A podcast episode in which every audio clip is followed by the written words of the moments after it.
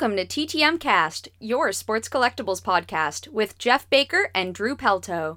Sponsored by Certified Sports Guarantee. Go to csgcards.com for sports card grading for the win. And by sportscollectorsdaily.com. If it happens in the hobby, you'll find it on sportscollectorsdaily.com. And now, here's our host, Jeff Baker. Hello, everybody, and welcome to TTM Cast, your sports collectibles podcast, where we talk TTM, cards, autograph, collecting, and a whole lot more.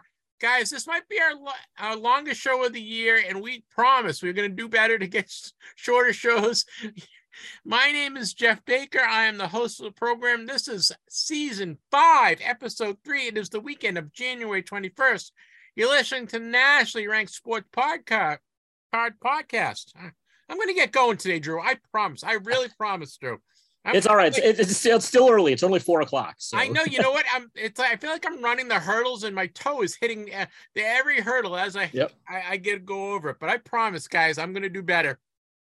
That voice you heard in the background, of course, is Drew Pelto. He is my friend and co-host from Dallas, Texas. Hey, Drew. Hey, good to be here as always. Drew, I promise I'm going to get going up and running. I'm going to get going. I promise. Drew, I know you've been doing so much uh, content on YouTube. Why don't you let people know how they can follow you? Yep, back to doing weekly updates on my YouTube channel. That's DFW Grapher. Just go to youtube.com slash DFW Grapher or check my website, dfwgrapher.com. It has links to my YouTube, Instagram, uh, Facebook, Twitter, everything that I'm doing there, all the stuff about whatever I'm collecting, all kinds of stuff there. So dfwgrapher.com. Check all that out put me to shame, guys. He is putting me to shame. He's got the radio voice. He's got everything down perfect. He's the man. Thank you, Drew. Guys, uh, we're gonna we, we get some news, right? This is show news. What, what should we have a drum roll, Drew? Should we have the trumpets and the fanfare? What do you think? I think we got to throw all that in there. I mean, that's got to be like everything. Get the drum roll going into the trumpets, and boom, there we go. Something like that.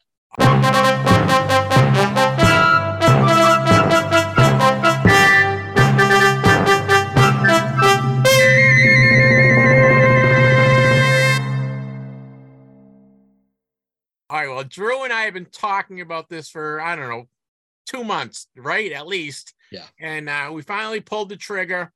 We are announcing a uh, brand new show. We're gonna ha- we're gonna call it TTM Cast 101. It is going to be posting every Wednesday. And what we're going to do is we're going to take um, our weekly interview that we do. We've been we've been doing since we started this show five years ago. Um, usually the last the one of the last segments we do before we do roundup, right, Drew? Yep. We're going to take that interview and make it its own show. So we're going to post a new show every Wednesday, new content every Wednesday. We are going to take that big interview from our podcast on Saturday, put it into the Wednesday show. Our our, our podcasts have been running like three hours, three and a half hours. I think this one's going to run.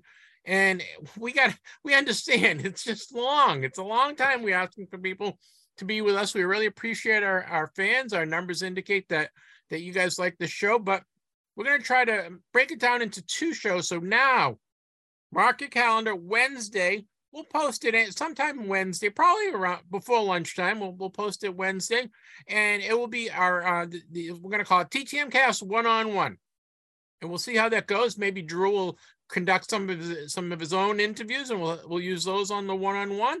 But it's going to be our our one on one weekly interviews. Uh, next week we are going to have. Uh, I'm going to. Uh, I'm not going to. I promise, Drew. I'm not. I promised this guy that I wasn't going to murder his name. That was. yeah, I said he said it'd be on the show, but I can't murder his name. So next Wednesday, we're going to have Ryan Stygzinski. Ryan Stygzinski. He is from Gemrate, gemrate.com. We're going to have him. He's going to kick off our very first Wednesday show. We're going to bring along uh, CSG. They'll be a sponsor. We're going to bring along Sports Collectors Daily. They'll be a sponsor. We're looking at new sponsors. If you're interested in sponsoring, please come aboard. We'd love to have you. But TTM Cast 101. What do you think, Drew? I like it. I think it's going to be good. Uh, I mean, anybody who listens to the show regularly, it's going to be the same amount of content. We're just, you know, splitting up a little bit now and making it a little bit more digestible. Yeah, we're gonna give you guys a little break. So that yeah. that is the plan. Drew, how is your week? I know you got a big you got a big uh thing that event you're going to this weekend. Yeah, God, it is. It has been a week. Let me just say, I was without a phone for about 24 hours because my wife and I got new ones. We tried to set them up, and they switched something around. So I was trying to set up. So they had what was supposed to be her phone end up as my phone. What ended, was supposed to be my phone ended up as her phone. So we had to go and get that all sorted out before they finally got to working again. But I'm finally back to connected to everything with a new phone, so that's great. Um, Did you like had, being without a phone? Because I would really love it. I hated it. I, I hated it. I mean, well, the, the good thing was though, at least I could uh, I could still like check Facebook and stuff at least every now and then, but not being able to get any calls or texts really screwed it up because uh, it's funny. I changed my password on my work computer, and then to log back in my work email, it had to send me a text with a number code, you know, to uh, yep. go into that. And I realized right after I changed it, I'm like, oh, oh no, crap. Okay, so I emailed my boss for my personal email. I'm like, um, yeah, so here's what just happened. I should have it up and running later today, though, fortunately. So yeah, I was able to do that. But yeah, it's been a week. I mean, we've got new phones. We're about to pick up a new car on uh, on Saturday. Congratulations! Thanks, thanks. Yeah, we've been uh, needing one for a while now. We're finally going to get that done. Um, had a uh, our cat was sick, so we had to deal with some stuff with that. Um, I'm dealing with an ear infection po- probably right now. So yeah, it's been it's been a crazy weird week. But hey, I got great stuff coming up though. Excuse me. Got the uh, Rangers have been starting up their winter caravan events here over the last week, all over the place. Uh, anybody who knows uh, Aaron Littleton, guest on the show, he uh, did a uh, he went to the one Wichita Falls this past week. They had a Jon Gray up there signing, a couple other people as well. But I'm going to be hitting the one in Frisco tomorrow on Saturday morning. It's going to be out at the ballpark there in Frisco. Doing one in Arlington on the 26th. They've got the Rangers Fan Fest and uh, an XFL practice both at the same time, right next to each other on the 28th. I'm going to probably go into the uh, XFL practice though and then a uh, another Rangers Fan Fest event out in North Richland Hills on the 29th. So a lot of a lot of winter stuff with the Rangers going on here for me over the next uh, week week and a half or so. But uh, definitely looking forward to that. Very cool. That sounds very cool. Well, you know what, guys? We have a big show for you this week. Our last big show, right? This is the last yeah. the last big show, but not the last bit, not, not the last podcast, guys. Not the last podcast, just the last big show. We are going to have Billy Sample, former Texas Ranger and New York Yankee and Atlanta Brave outfielder, and he's going to come on. And Billy's great. Billy loves to talk, and we talk about uh, his career and signing autographs and all sorts of other stuff. So that's coming up. And Collector's Corner, we have Andrew Williams, who's one of our, our longtime listeners. I think he's been with us since day one. Drew like you, is an Ohio guy. Yep. And we talked to him about collecting and what he loves about TTMing. That is coming up next week. Next week is going to be TTM Cast 101 on Wednesday. We have Ryan Stuzinski. He is the founder of GemRate, gemrate.com. So we're going to have him on to talk all everything grading uh, he is their their site follows all the four grading companies and provides all the statistics. And uh, we're going to talk to Ryan about that. And next Saturday, we're going to have Jarrett Leahy, who is a super, super um, Boston Celtics collector. We're going to talk to him about him collecting uh, all the great Boston Celtics and, and car, his rookie cards and autographs. And he has a, a great collection. He was actually uh, 2001 Beckett uh, Super Collector of the Year. So he's been collecting for a while. So we're going to we hear from him, and we're also we'll have less on. Drew, why don't you let everyone know what we got for uh, our our regular segments this week? Of course, we've got Baker's Dozen covering all the news from the hobby from the previous week. Les Wolf, as you said, will be on in the More from Less segment, Collector's Corner with Andrew Williams. We've got a contest winner to announce as well. Got some stuff we've been giving away here recently making the grade, covering everything related to grading in the hobby. Stamp approval, where Jeff and I give our two thumbs up to something or other from the previous week, could be just about anything. The Vern Rapp Minute, covering deaths in the world of sports, celebrity, music, movies, politics, anything like that. And of course, the reason you're here and the reason we're here, our TTM returns. Cool. Thank you, Drew. Guys, we love to hear from you. That's one of our, my favorite things is getting feedback from fans. If you're interested in uh, being a guest on the show, because we love hearing from uh, talking to fellow collectors and collector collectors corner. Let us know your thoughts of us uh you know starting a new show on wednesday so we'll have a more content for you guys and we're not charging we don't charge we we give it all away right drew? Exactly. Send us an email to ttmcast at yahoo.com very good drew you do it the best there's another quarter for you. Well you know what? That wraps up all our housekeeping and introductions. We're going to go right into baker's dozen Baker's Dozen, sponsored by SportsCollectorsDaily.com. Smart collectors turn to Sports Collectors Daily to stay up to date. From new releases to incredible collections hitting the auction block, news from inside the business of sports collectibles, and much more, Sports Collectors Daily has it, all with no subscription cost. SC Daily also delivers a live look at the most watched sports card auctions on eBay for every sport. Sign up to get the headlines in your email for free or just visit the website whenever you like. With 16,000 stories in the archive going back 16 years, there's always plenty to read at sportscollectorsdaily.com.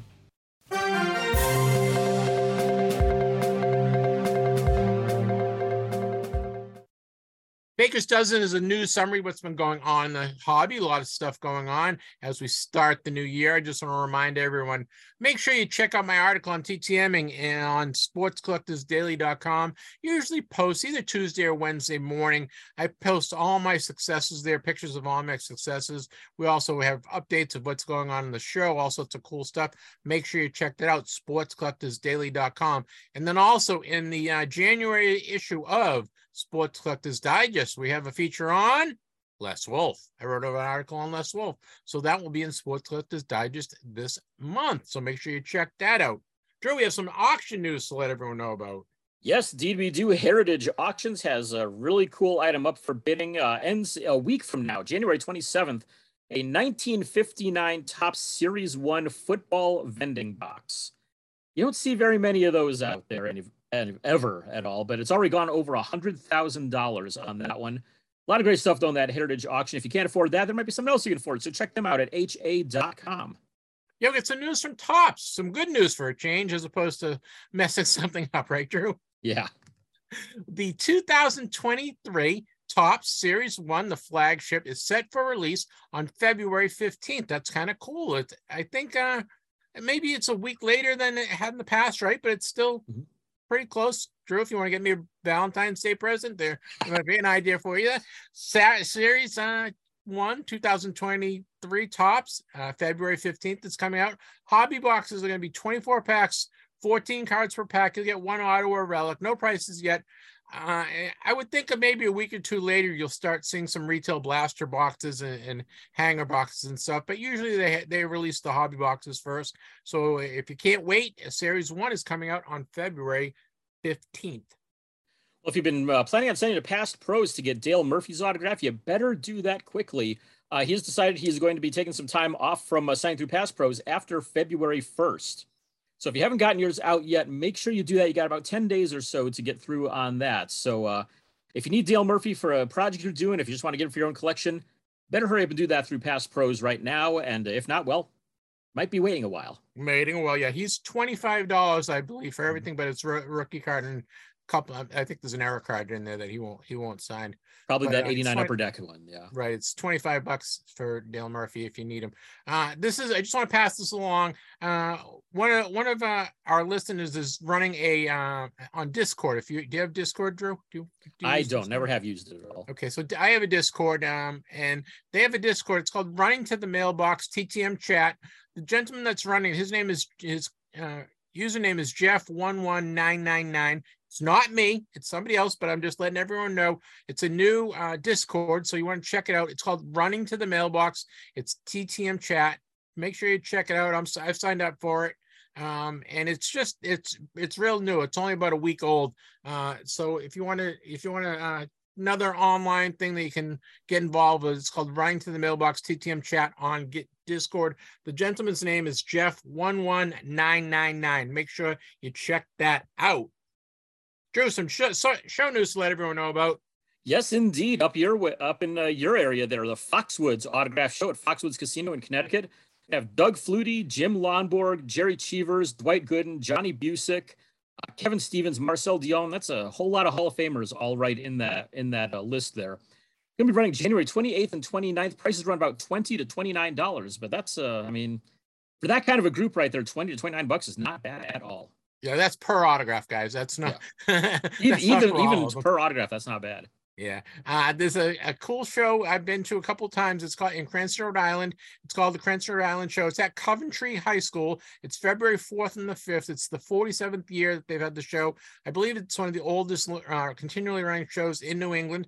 Uh, maybe even the country. They're going to have about 150 dealers. It's a really good show. Six bucks for admission. Paul Stewart, Ross, Brooks will be there signing autographs. Uh, it's a nice show. Lots of vintage stuff, not a lot of new stuff, which I really like. So if you're in the Rhode Island area, check out the Coventry High School show February 4th and the 5th. Uh, down here in Texas, the Houston Collectors Show. We've been talking about that for a couple months now. It's coming up quickly, February 3rd through the 5th. NRG Arena. TriStar is going to be running that one. You can find it at tristarproductions.com. Some of the names signing autographs include Jeff Bagwell, several members of last year's Houston Astros World Series winning team, Julius Erving, Kevin McHale, and probably several others. So check that out. Yep. Also, our, our friends at 757shows.com, 750shows.com, they're the ones that have donated our raffle prizes that we're giving away this week. They have a show in Virginia Beach at the Virginia Beach Fieldhouse. It's February 25th. All sorts of autograph guests, including Dwight Gooden and uh, Negro Leaguer Sam Allen. We're going to have Sam Allen on and the, the organizer from the show on uh, in a week or so. So uh, we will have hit them on the show. Uh, we'll probably run them on our TTM Cast one on one on Wednesdays. But uh, that, it's a great show. Check it out. It's 757shows.com, Virginia Beach Show, February 25th. They do take mail order for um, their autographs. So if you can't, if you're not in the Virginia Beach area and you're looking to get Dwight Gooden or some of their other guests, check it out. Uh, you can you can mail in requests. We have a lot of new releases this week as well, Drew, don't we? We do indeed. And Panini Immaculate Basketball 2022 is coming out. One pack, six cards. You get three auto and two memorabilia cards out of that pack. $2,200 there on that immaculate product. I know the, the you know what the price the pri- price of doing business is just keeps going up and collecting. We should mm-hmm. remind everyone uh get your your stamps guys. I believe the stamps are going up mo- this Monday I think, right Drew? I think I think so, yeah. Yeah, so if you haven't gotten your stamp, you know, it's on it's going up a couple cents, but you know, when you when you do a lot of TTM and like Drew and myself, you should go out and, and get some forever stamps and, and save a few bucks. Also, uh, new releases the 2022 Panini Impeccable Football. Panini Impeccable Football, one pack, eight cards. There's five to six autos, two to three base cards, and one parallel. That's going for between a thousand and thirteen hundred bucks. Panini Flawless Baseball also coming out for 2022. 10 cards per pack. You get one pack per box, seven autographs, two memorabilias, excuse me, two memorabilia cards and one gem card. That's all going to run about $1,750 per box. And lastly, from Topps, we have a, a, nice release. It's 2022 Topps Finest Baseball. There's two mini boxes in it, uh, six packs uh, of five cards um, in each box, and you get uh, two autos. What basically one auto in each mini box, and that's going for about two hundred and twenty dollars. So um, check that out. I think that wraps up all our uh, new releases for the week, Drew, and, and we wrap up Baker's Dozen. Uh, next up, we get we're going to hear uh, more from Les with our our, uh, uh, our friend and what he's our correspondent, right? So he's yeah. our our our, uh, our, correspondent. We're talking, of course, about Les Wolf. Well, more from Les. You know what? This uh, last couple of weeks, we've been asking for questions from listeners to lessons. So we got a bunch of questions from listeners. So Les answers a bunch of bunch of questions. We talk a little TTMing as well. So please enjoy more from Les Wolf, our hobby, the hobby legend. I know he hates when I call him a hobby legend, but but that's what he is. So here's more from Les. And now it's time for more from Les with hobby legend Les Wolf. All right, guys, it's time for the answer, man. I'm talking about Les Wolf, of course. Les, we got some questions from our listeners. We can go over. We got some stuff to talk about. A project you're working on, all sorts of cool stuff. So, welcome to the show, Les. Hey, how are you? Very good, very good. Love, love talking with you. Love talking collectibles and, and cards and autographs. And you know, we we put the call out last week for some questions. We got some questions from our listeners. First, we'll go to the for the easy one. We had uh, from Brian, who's one a uh, great listener of ours. Just had a question about um, authenticating ticket stubs. Is that something you've done before, and who would you recommend? Uh, actually, it's funny. I have a couple of tickets uh, in two different in two auctions right now, and it's uh, the only company that really does anything with the tickets is actually PSA. You know, they slab them and they grade them if you if you want. And that would be my recommendation. The only thing is, like anything else, it's going to take you a couple of months to get them back. JSA doesn't do anything with tickets. If they're not signed, they don't do anything, unfortunately. Okay, and then how about Beckett? Beckett sometimes does off off stuff. I haven't seen any Beckett slab tickets. It's primarily uh, PSA. Are you surprised how popular ticket subs have been coming in the last year or so? It's been really uh there's been a real upswing in ticket subs, I think. Well, mainly because they stop they stopped giving out the real tickets. You know, it's very hard if you go to a game and something happens in that game. It's very hard to get an actual uh, ticket to that game. Yeah, I I try to anytime I can I try to get a, a real ticket, but I know most of them are now digital, which which is not good. No, that's true. All right, we have some. Uh, we have a, a five-part questions from from my friend at four six three double play two on Twitter. He, he's a, a big-time collector. In fact, I think Les he's trying to finish like seven or eight autograph sets, and he put it out at his list the other day, and he's got probably four to five hundred of, of every set from like seventy to to nah, eighty three or something like that. Wow, he's, he's wow. He's uh he's a real big time uh, collector of uh, cards and autographs. So um, he, he had some questions. He said, "What's the best pen for baseballs?" Baseballs. That's an extra. That's an easy one. Extra fine, uh, Bic blue blue ballpoint pen. It's the That's- round sti- round stick Bic, but it's got to be extra fine if you can get it. Usually, you got to pr- you got to special order it from Staples or from whoever you buy your pens from. And how about what's the best marker for cards? Is it still a regular Sharpie? No, it's not. Okay. Actually. Ryan Dern, may rest in peace. Uh, I handed him uh, Staedtler, S T A E D T L E R, permanent marker. He said to me, he says, You know, Les, I used one of those pens and I signed 5,000 cards. No, that's really good. Uh, it's a very thin, looks like a Sharpie, but it's a very thin marker and it, it's terrific on cards. But uh, on cards, you always got to be careful of the shine. Uh, sometimes you got to use a little baby powder to get the shine off. So that, that you know that's what I would do on cards, but definitely the Staedtler Lumacolor uh, permanent marker, and preferably blue. yeah, I like blue as well, but I do some of the ones that are dark. I don't mind a silver. Got to be careful with silver, silver and gold. Usually the autographs um, gonna come off, especially if you put it in a plastic sheet in a loose leaf. And I'm always worried about that in, in a holder because I've seen some photos that have been framed that uh, the, the the silver or gold comes off on the glass. So you'd be Yeah. very careful, and that's one of the reasons why I pulled out all my uh, color uh, um, eight by ten glossies in black and white. If they were signed in silver or gold, I noticed I I lose some of the signature on the plastic sheet, so I pulled them out and just put them in a box. Is there best is there better best way to store autograph cards either in top loaders or penny sleeves or in binders? Do you per, do you have any preference for that? Actually, um, probably the best way is actually get them slabbed, but there's only one big problem with slabbing that most people don't know. Well, there's two problems with slabbing. First off, they're not waterproof. Second of all, if you if you have it framed up in a frame and it's not UV glass protected, you just have it sitting in a in an encapsulation on a wall or somewhere, the sunlight or the UV or the uh, or the lighting in your house can fade the autograph. Okay, do you but would you put it in a um, penny sleeve before you put it in a top loader or just put it in a straight binder page or well what do you recommend for that? it's dependent upon your your preference. The the problem when you put it in a in a binder sleeve is taking it in and out.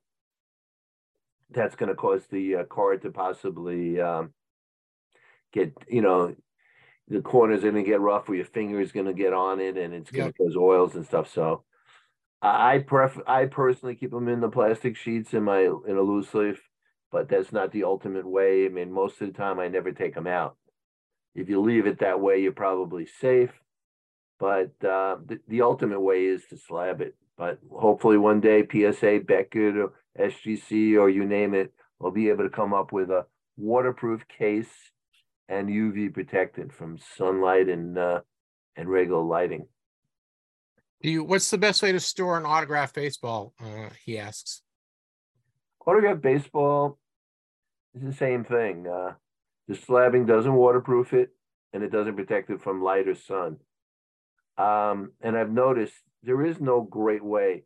I mean, if you have a black Sharpie or a black ballpoint pen signed on a baseball, no matter what you're going to do, that's going to fade eventually. Or if you don't have that big, big fine point blue ink, it's still going to fade. It, it's just a matter of the luck. Um, keep it out of the sunlight. Most people like to display them uh, in in showcases in their house and show it off, but the lighting, if it's got to be the proper lighting, it's got to be LED lighting. And you got, you know, you can't have just regular um, fluorescent lighting in there because that's going to hurt the autographs. Very, very careful. I also use a UV, um, was it Pro? Uh, I forget. I forget the name of the plastic sheets. I got to look. Ultra um, Pro? Ultra Pro, yeah. Ultra Pro, uh, they make a nice uh, case for baseballs. Is is there any way to keep the baseball from yellowing or or uh, you know having the that brown the brown spots that that tends to get? Is there way? Um, the less times you handle the ball with your fingers, uh, the better off your chances are with that. But some baseballs are notorious notorious for um, having you know toning on it. No matter what you do, it's still going to tone because of the type of leather they use. I think it was the Bobby Browns was was an issue it's all a matter of luck, to be honest with you, on, on that. Do you prefer, um, you know, official league balls or, uh, you know, World Series balls or some type of uh, a Hall of Fame ball? Do you, is there a logo ball that you prefer, or type of ball that you prefer? All depends on who the player is, and all depends on you know what you want. If you're building a collection of all the MVPs in the World Series, you want to get them on World Series balls. If you're collecting uh, Hall, you know, rookies of the year. You want them on rookies of the year ball. If you want them one Hall of Fame, Hall of Famers on Hall of Fame balls, that's what you want to collect. But all, you have to collect Major League Baseballs. Period. There's, you know, uh, there's a big difference in non-major league, but you know, with with the leather, you may get lucky with some of the other type of baseballs, but you know, most of the balls are cheap non-leather balls. The plastic ones, the autographs are going to leave you. There, I don't know if they still have them, but they used to be American League balls and National League balls. Do we still have those, or now they just Major League balls, right? They're just Major League balls now. We don't have American. We don't have American League and National League anymore. They used to, though, correct? They used to, back when I back in my heyday. Yeah, that's what I thought. Does it bring the value down if you get, uh, you know, Brooks Robinson on a National League ball, or you know, Carly Yastrzemski on a National League ball where they never played in the National League, or that doesn't really matter? It all depends, honestly, if you're a purist. You know, if you're purist, you only want to get the guy on the, the league that he played in. But not more, you know, more often than as long as it's major league, you don't have to worry. Right. The last question for from our friend at uh, he's four six three two double play two on Twitter, and uh, I should send you his list. He's got an incredible list of. Uh, I can only imagine. That's he's working on. He just pushed it, published it the other day. He asked, "What type of binder or binder pages uh, are best to score, store cards?" The Ultra Pro UVs I, I prefer. Um, as far as a binder, I don't think it really matters as long as it's sturdy binder. I find that I buy my my binders I buy at CVS, not CVS, uh, Staples. Okay. I get the extra big rims um, because I store, as you've seen, it shows I put a ton of autograph pages in them. Yep. Um, usually get the staples. I'm just looking at one right now. Um, just says staples on it, really. But like anything else, the more times you handle it, the more times people handle it, the condition of the binder is going to be affected, and the ring's eventually going to break. Yeah, I've had that problem as well in the cheaper binders. We're talking with Les Wolf, of course, from Les Wolf is from Les Wolf Sports LLC. He's been collecting autographs and, and memorabilia for over 60 years. Uh, if you have a question for Les, if you want to uh, send a question and send it to me at ttmcast at yahoo.com. It's ttmcast at yahoo.com. Uh, you know, if you have an item that you'd like to maybe Les give an appraisal for, if you have an autograph that you don't know who it is, or your question, you want to question, uh, authenticity. He can give give a help on that. He also uh, is talk we has always talks about preserve, preserving your collection, which we talked a little about today. Uh, so send us our questions. If we use the que- use your question on the air, we'll uh, give you a prize. We'll give you. I got I have some CSG hats. I'm going to give send to these guys. So thank you for the question, guys. Uh, Les, I know you're uh, you're working on a on a a project with your son that we are talking about before we started recording. Why don't you let people know a little about the project and how it's going? Well, I don't know if many people know. I'm a I'm a I'm still a huge collector. In order for me to become a dealer in this hobby, I excuse me. In order to maintain my collection, I had to become a dealer to afford my addiction. so, uh, I have two boys, and I was gonna I was collecting. Two, I have two NBA 50 sets of everybody slabbed autographed, and um, my youngest son really has no no real interest in any of that. But my oldest son we've been doing some things together. When I buy a collection, I give him the cards, let him play with it, and I let him keep the money, whatever it is, whatever I pay for it. But the one NBA uh, 50 set that's all PSA slab, they decided I'm going to sell one of them and use some of that money to try to go for the NBA 75. So I went through my books and I found I had about 10 of them and I needed about 15. So I just picked up a really nice uh, out of uh, Hunt's auction, a really nice Carmelo Anthony card, a numbered nice. one uh, with a beautiful autograph. I'll have to get that slabbed. Um, I have coming in. I just bought on eBay a nice Kawhi Leonard, but I'm having trouble trying trying to find. I want my son and wants me to make sure I get cards of the guys in uniform, not in college uniform. You know, you know, like the Leaf cards, which I kind of like. So I went to the show this past weekend. I started pricing cards. I said, "Oh my God, the numbers!" I mean, I already realized a while ago that the LeBron card. If anybody has an extra LeBron card that's certified and signed, they want to sell. I'm I'm interested. I'm interested in Curry, Anthony Davis, Duncan, Durant, uh, Harden, Lillard, Rodman, which should be pretty easy. Dwyane Wade, Westbrook, uh, Wilkins and Giannis, I almost bought a Giannis, but it didn't have a uh, it didn't have a uniform on. Okay. So my son vetoed that deal that I was going to buy. But I mean, I'm down to twelve. You know, is there when, is there one is there one in that group that's really difficult? Um, I think that the uh, LeBron is going to be the most difficult one to find one that's not a fortune of money. I prefer them being certified, you know, by by one of the card companies or slabbed in a PSA holder this way I know that they're good. Yeah. Because it's just LeBron's autograph is such a crap graph and he's a tough autograph that I can't, I can't see. I, I see a lot of bad stuff on him. Have you ever gotten him on per, in person? Yes, I did. Um, he did a book signing in New York, Barnes and Noble years ago, and I got a couple of books from that. Did you what what the, the show you're talking about is the Tarrytown show, correct? Yes. How was that? How was that show? Because you you didn't work it. You just went as a collector. And, and I went as a collector, looking around and dropping off stuff for uh, keep Jimmy Spence's bank account moving. like he needs it less. Well, you know, uh, God bless the man. He's he's very uh, innovative. You know, he's one of the first people that was actually besides some, selling his autographs, he was doing framing. So I have a couple of things that I still have that he did that he framed for me years ago. So uh, he's just he's just a good gentleman, great guy, uh, good to deal with, and and fun. He's still a collector at art. Yeah, I've had him on the show a couple times, and, and him and I text every once in a while. A good man, very good man. So, what'd you pick up at the show? Um, I what did I buy at the show? Well, I gave I gave Spence a bunch of things to get um authenticated. Um, did I buy anything at the show? Um, no, I don't think I did actually.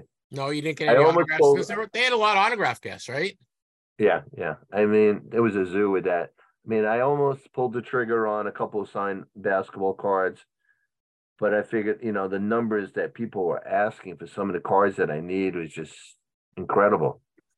You know, and the new cards uh signed, uh, it is just ridiculous you're talking um that that were in in some in a box right that they pulled from a box or as opposed to yeah some of them that were pulled from a box that was they had slabbed or, or they were yeah. slabbed i mean th- these dozen guys i should be able to get Dominique wilkins pretty easily i think and rodman after that it's going to get a little difficult Yeah, remember we saw Dominique was we saw him at our our uh, listener right, night. He right. there, I didn't have a card. I didn't have a. I didn't realize I didn't have a card signed by him. Uh, honestly, I think he was. I think he was good, but I don't think he's NBA seventy five. There's a couple of guys I think are kind of questionable on this NBA seventy five. who who who got left off the, in your mind that should be on it? No, it's a matter of who got on it. No, no, I understand that, but is there any if somebody get got on that shouldn't get on, then somebody got shortchanged, right? Is there anyone out there? I'd, I'd, I'd have to think about that one. I mean, like for example, uh, Jason Kidd was good, but I don't know. Is he NBA seventy five? Yeah, I think I, I agree with you. I think he's the next level down. Um, Gary Payton was a good defensive guard, and a good ball player. But is he NBA seventy five? I don't think so. Yeah. Well, some of these guys because they had the personality, right? And they had they had the uh Paul Pierce for the same factor. I don't think deserves to be on there. hey, hey, hey, easy there. No, I, I'm not just saying that because he's a he was a Celtic. I just don't think he was NBA seventy five. Well, he need he needed Garnett to pull him over the top, right? I think Gar- Garnett is NBA seventy five. Yeah. I mean, if you it, you know take Reggie Miller out of that, if you take the Knicks out of Reggie Miller, then is Re- is Reggie Miller NBA seventy five? Without I think- I I think so, don't you? he was good. But I don't think he was great. I think he, he's mainly known for killing my Knicks. Well, he was certainly a, a, a great scorer. You can't take that away from Oh, him. I won't dispute that. Yeah, he was a terrific scorer. Oh, He, I, I, I would say he's, I, I would say he's a, a top seventy-five player, definitely. How you doing on TTM's? Have you been sending any TTM requests out? Oh, I just got back one. I forgot I even mailed to him. Oh, who'd you get? Don Bosch, an old Met outfielder, because I had a wire photo that came from the uh, Bud Harrelson estate. So now I have to figure out how to get Bud Harrelson on it. But uh, it's a nice old photo of them of them both batting with with um, Harrelson batting lefty and Bosch batting righty, and Bosch signed it right across. We lost, we lost a couple of great TTMers th- th- this past week. We lost Frank Howard, the original Frank Howard. Did you have, uh, did you ever get, get to meet him? He was an original Met. Oh, did he pet? Oh, no, not not Frank Howard. You're thinking of I'm not Frank Howard. I'm Frank Thomas. I'm sorry. Frank Thomas, yeah. Yeah, I met him. Very, very personable guy. Very nice guy. Fra- Frank Howard is just. I remember going to spring training with my kids when we, when first time, I, the only, one and only time I did spring training really, and Frank Howard was sitting in the outfield after the game or before the game and just sign away, and he's just so personable, Frank Howard. But Yeah, people, don't re- people don't realize that never saw him play. He was like, um, He's like Judge, wasn't he? he was he was yeah he- actually that's a good analogy. He was big like judge but he did monster shots. I mean judge judge nowadays you can see the homers um measured the distance and everything. When howard was playing you couldn't see the distance at the home runs. It was uh you, you just watched the ball go a million miles. He'd hit it rockets. He was one big strong man Yeah, we lost uh, Chris Ford, who was hit the the first NBA three pointer and was coach for the Celtics, and it was an uh, NBA uh, cha- champion with the Celtics. Did you ever meet Chris? another very nice man very nice Yeah, he was he was great through the mail. I mean, it's just sad, you know, a lot of these guys are passing away now. Yeah, we lost and we lost Bill Campbell, who was a great TTMer. So the some of the the, the Oh, I didn't we lost Soup? yeah, he passed away last week. Oh, I didn't even realize that one. I missed that Yeah. one. He he was a great TTMer. He would say he used to sign everything. He was great in person also. Really Yeah. nice guy. Yeah, that's what I understand. I never met him. I know he used to come up here to um to Sports World. Uh, you know, uh Phil's Phil place. Castinetti. Yeah, and and sign here every once in a while. But uh and everyone that, that that's talked about Bill Campbell says he's a, a really was really nice guy. No, he was terrific. You got any more shows coming up? You know, I was thinking about doing it was a big uh Yankee show coming up in in two weeks. But to tell you the truth, when these when these um when these dealers are doing that haven't done many shows and they're asking about the same amount as mo- money as the national, I kind of uh, hem and haw, you know, whether or not it's worthwhile doing it. You That's know, at New. Is that the one in New Jersey? Is yeah, there the one Jer- in New Jersey, yeah. Yeah, uh, my uh, another dealer that usually sets up with me at the the Jimmy Ryan shows. I saw him set up at the in uh, Tarrytown, and we were talking. And basically, I said to him, I said, "Hey, are you setting up?" He said, "He said, you know what they want for for a booth that he normally has like three or four tables." I said, "How much?" He said, sixteen hundred dollars for two days." I said, "I don't think I can. uh I can do a show like that. It's just not not not going to be cost effective for me." Right, because if you don't get that one or two good sales, then you're you're just gonna hang yourself. Yeah, yeah, but you know, I mean, you're not going to hang yourself, Well, but you know what I mean. but um, it's a tough it's a tough nut to crack, really. All right, we're talking we're talking with Les Wolf, of course. Les Wolf is from LesWolfSportsLLC.com. Any big sales on, on the site? Any any interesting sales that you, you've had in the last couple weeks? Int- Interesting sales. I sold the Roger Maris ball that I had to Michael. Uh, best wishes, Roger Maris, and underneath it, for some reason, this guy got Mike Shannon underneath it. So, and it was on a Giles ball. So I just sent that to my to a customer, and he he's ecstatic. So, and I just got the JSA letter finally to go with it. Beautiful ball, Be- really beautiful, beautiful ball. Well, Maris was a pretty big signer back in the day, right? He was a great signer. Yeah, that's what I thought. Great signer in the mail. Absolutely great guy, period. Very cool. You'd have All right. a hard time to find anybody nicer than him. All right, but I think we're good. I think that you got anything else you want to talk about, or I can let you go. Um, I, I think I- I think we got to really touch a little bit upon having people call call into us more, and doing a call in show where they can ask us live questions.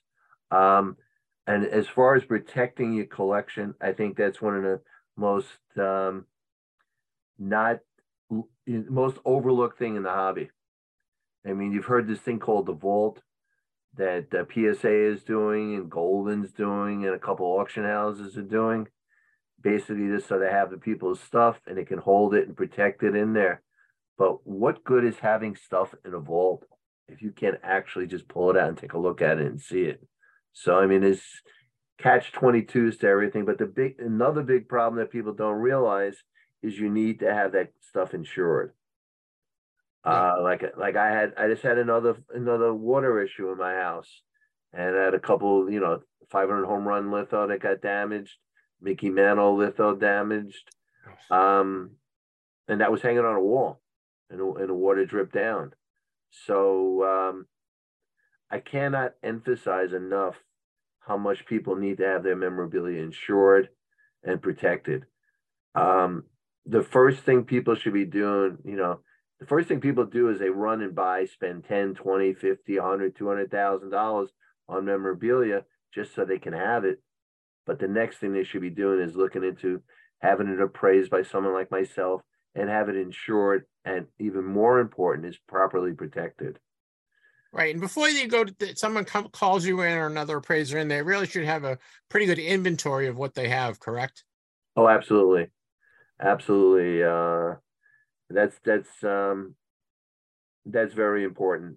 I mean, if you wanted me to do that, it's gonna cost you a lot more money to have me do it, but you're better off doing that yourself. And it makes, makes the actual, uh, appraisal a lot easier to do. All right, Les. Thank you, boys. If you guys, if you have a question for Les, send it to me at ttmcast at yahoo.com. Just put in question for Les or for Les in the subject line. If we use your question on air, we'll send you a prize. Guys, thanks for submitting questions this week. We'll talk to Les, ne- uh, Les next week about what's been going going on in the hobby and, and catch up with him and uh, see how he's doing on, on his project and, and uh, maybe he can maybe we can do a preview of how my Red Sox are going to beat the Yankees this year. I don't know about that. You guys are in a rebuilding. And if anybody has any collections that they're looking to sell or anybody looking for any specific wants, just let me know because I'm constantly filling uh, wants of collectors out there. Uh, always looking for choice. I mean, we got a nice Cobb autograph they're looking to sell or Clemente index card or something. I have customers looking for that stuff. So just let me know. Did you end up buying that collection with the Wilt Chamberlain and, and uh, Bill Russell photo that, That- you had? That's a funny story. So the, the guy, first time ever, the guy actually paid me for my time. And I um, told him what I'd pay, and I raised it another $500. And when I told him he could keep the money that he, you know, I would give him back the money that he had me to look at everything. I call him back. Uh, you know what I decided to do? I decided to buy it from the guy myself. He said hey, he got tired of, you know, schlepping it around, bringing it, and and the guy w- couldn't make a deal, so he bought it himself and kept it. And so, if you ever want to sell it, let me know. Yeah, that's a nice photo. Yeah, but that was the best thing in the whole collection. And I was paying like I was going to be paying like a thousand for this Russell Chamberlain photo. And when I looked up, I, I saw people asking ridiculous numbers on eBay, but in actuality, it's a twelve to fifteen hundred dollar retail on it. Yeah, so you, you weren't making a killing on it. No, no, but that you know that, and people don't realize if someone like myself is buying your collection, the and I figured it out for you. You know, a lot of times, if it's a large collection, the average time spent to sell that collection and to own to make some money on it and come close to making a profit or making money on it is about a year. People don't realize that. Right. I'm sure just in terms of inventorying it and carrying it around to show to show and making and promoting it, however you're going to promote it, the cost of the, the uh, online, whatever, whatever the cost is, there's a lot of built-in costs and that people don't understand that. And, and, and it also, you know, another factor, I mean, I used to pay a lot more for collections until I realized that I have to get everything authenticated. Right. As, as another dealer told me a long time ago, we no longer, uh, just sell autographs. We sell we sell letters. You know, letters from JSA, PSA, Beckett. That's what we're doing. Is selling letters of authenticity. Yeah, and and 15 years ago that was basically unheard of, right? Yeah, you didn't have to worry about that. I mean, I'd be able to pay, pay you know, pay people a lot more money for their collection back then than now. I mean, if I have to spend a couple of thousand dollars to get your collection uh, um, authenticated, uh, I can't. That's money that I can't pay you. Right. True. So maybe, guys, if you're thinking of selling your collection, try to get it authenticated prior to uh, bringing someone in to purchase it. Um, that's a catch twenty two. Also. Okay. I had a, I had a guy that had a very large collection and wanted to sell it, and he said, "I'm going to get it all authenticated. I said, but you don't seem to realize that what you would pay to have it authenticated is going to be a lot more than what I'm going to pay. And you're probably not going to make your money back. Okay. Another thing that people just don't realize. Yeah, I mean, it's so expensive to get stuff authentic- authenticated nowadays. Plus, uh, Jimmy's got Jimmy's like uh, a couple of months back due on letters. So, you know, you got to take that into consideration.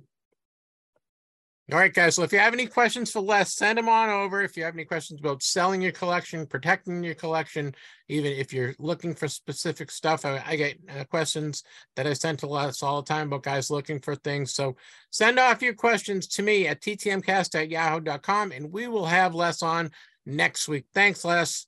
Thank you. I look forward to being on again. As always, a pleasure to be on with a Red Sox fan that just knows that the Yankees have how many World Series is that? I know, I know. Well, just don't forget that. And uh, all right, ready? Everybody, you, you want to go Celtics next? You want to go Celtics next?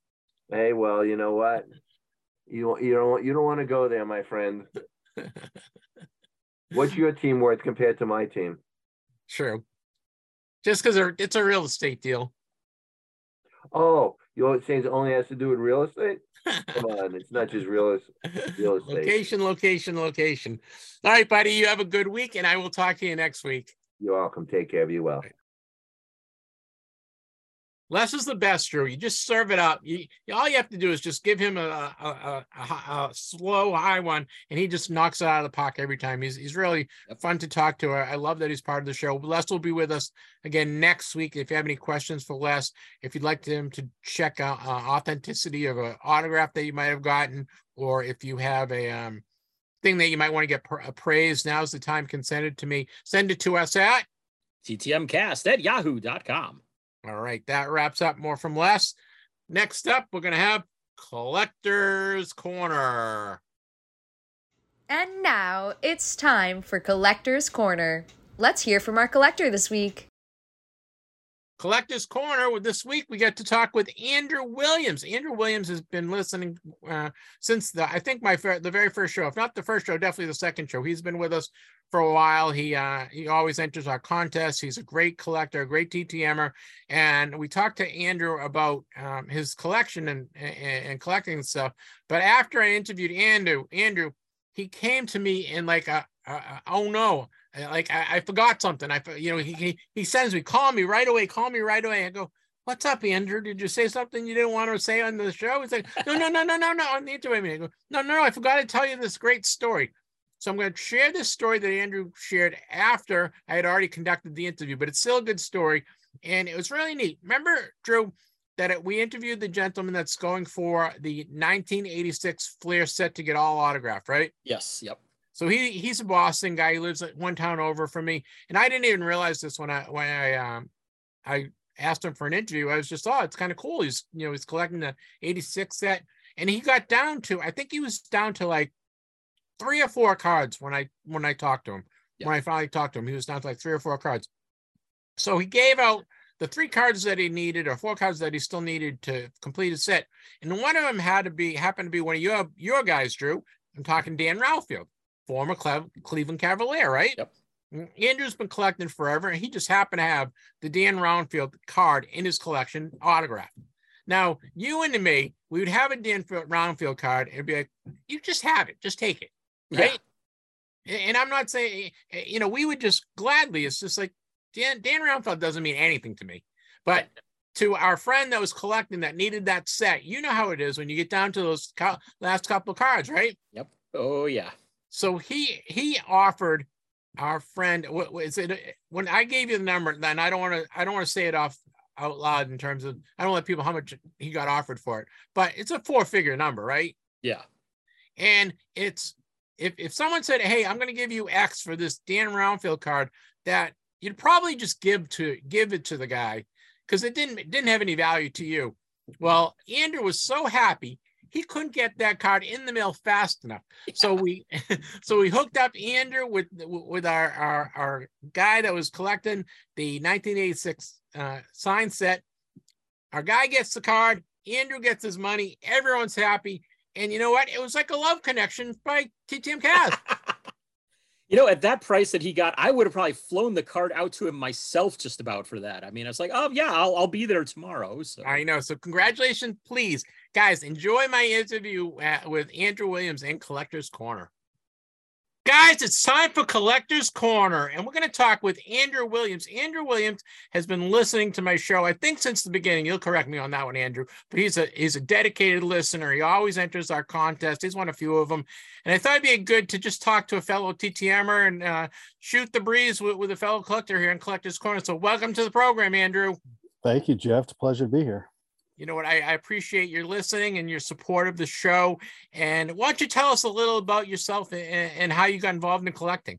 Sure. I uh native ohioan cincinnati fan both the reds and the bengals also ohio state and university of cincinnati. So i'm a graduate of the university of cincinnati. So those are really the the teams professionally and collegiately i follow. And as i think back on collecting how i started was probably I hate to say it but 50 years ago Wow. yeah, with the, with the Sunoco stamps uh, that the NFL in the 72, gas stations, right? 72. Yeah, the 72 stamp book. I remember getting that along with my older brother. He got a book, as did I, and uh, started collecting. That was really the first thing I ever collected, and you know, picked up cards, you know, through the 70s and 80s, um, baseball and football. But uh, that was the origin of collecting those uh, stamps back in 72. Are you uh, a set collector? Are you collecting specific teams or players, or uh, is there a sport you you like more? Is there anything that you kind of specialize in? Yeah, I probably lean toward football more, uh, especially in the TTMs. Uh, I've been TTMing probably 30 plus years, so I've gotten all the guys that you, would know that that signed for us. So I really focus on Reds, Bengals, and and really my newest project is i'm trying to ttm all of the living uh, players who played for the cincinnati royals which was an nba team here in cincinnati from 58 to 72 before going to kansas city and then obviously on on to sacramento so there are several of those guys still alive that uh, do sign. So I'm I'm working on that project. Was Cousy the coach for them? He was the last coach uh, for the Royals here in '72, and another Boston connection was Tiny Archibald, played for the Royals here, and uh, yeah, uh, yeah, Bob Cousy was the coach. And if you if you talk to certain people in town, they kind of blame Bob for for the for the Royals leaving. So have I'm you? Have you? I know. that, but yeah, I know the Cooz is a great TTMer. Have you? Uh, said you sent him any questions about his time in Cincinnati? It's something something you don't hear him talk about.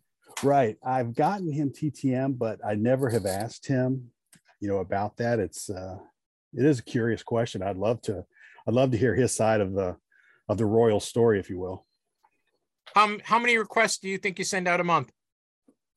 probably about 15 and i'm really utilizing you know some of the the address sources that you discuss a lot you know let you know you know who's signing and then i can then narrow it down there by team and then i'm able if i have the cards fine if not then i'm able to you know grab them on ebay so i'm really going for you know again those specific reds bengals and royals at this time How many Royals do you have? Because I'm sure a lot of those guys aren't still with us, right? Right. Yeah, I've probably have about eight to ten of the Royals. I, I just uh, got my mail before uh, we jumped on this call, and I got a Tom Van Arsdale that I'm going to be sending to him. I picked up one of his cards. Yeah, he's 20 bucks, I believe. Right. Yeah, his fee's twenty, so I'll I'll get that out to him. So Yeah, he's he he signed he signed for me and he sent a, a note. Uh my my fee is twenty dollars. Okay, thank you, Tom. and I need to get Tiny, uh, Archibald. I don't have him, and I've looked at some of the resources, and I'm not really sure of his signing habits or fee, or if he's is he signing now. So Yeah, I met him at a at the um the the uh, what do you call it the Naples basketball thing two years ago, and he was kind of a, a grumpy guy, if you will. And he was he was um he used to sign a lot through the mail, but I don't think he signs through the mail anymore.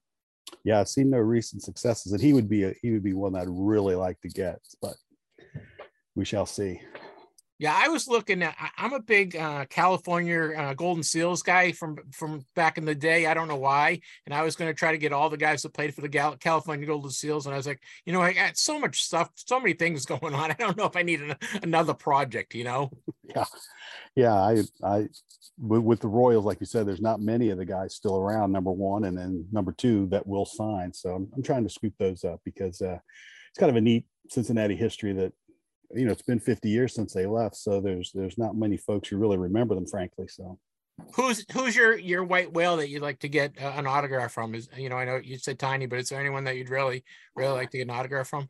yeah, I really want to get. I I anticipated that question, Jeff. So I've been thinking about that. Um, Joe Namath. I do not have a Joe Namath, and I would like to get. He he's the one I'd really like to get on that rookie. Was that 64 tall boy or 65 tall boy, whatever card Yeah. I haven't I haven't seen him do any signings recently. Have you? I have not, and I check regularly.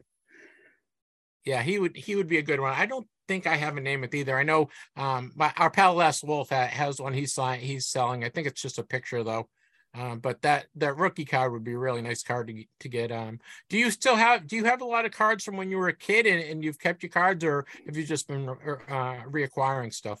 I've been more in the reacquire mode. I sold a lot. We moved to a, a new home about two years ago, so I sold probably 50,000 cards. I would say, mostly, you know, late 70s into the 80s into the junk wax era. Did it hurt? Did it hurt to sell them? it hurts more every day. it didn't hurt initially, but the pain is seems to intensify as time goes on. I'm with you, my friend. I don't. I've never sold one of my cards, and my wife is always on me. You got to sell some of these. You got too much, too many cards, and she's hundred percent right. But I just, I don't know if I can get. It's like cutting off my arm or something, you know. Yeah, and I did keep all my all my autograph cards, uh, which I probably have fifteen thousand raw autographs. Uh, And Do you do you get your cards graded or authenticated? Is Yes. that something? I do. I've been really into that. You know, both through Beckett and PSA.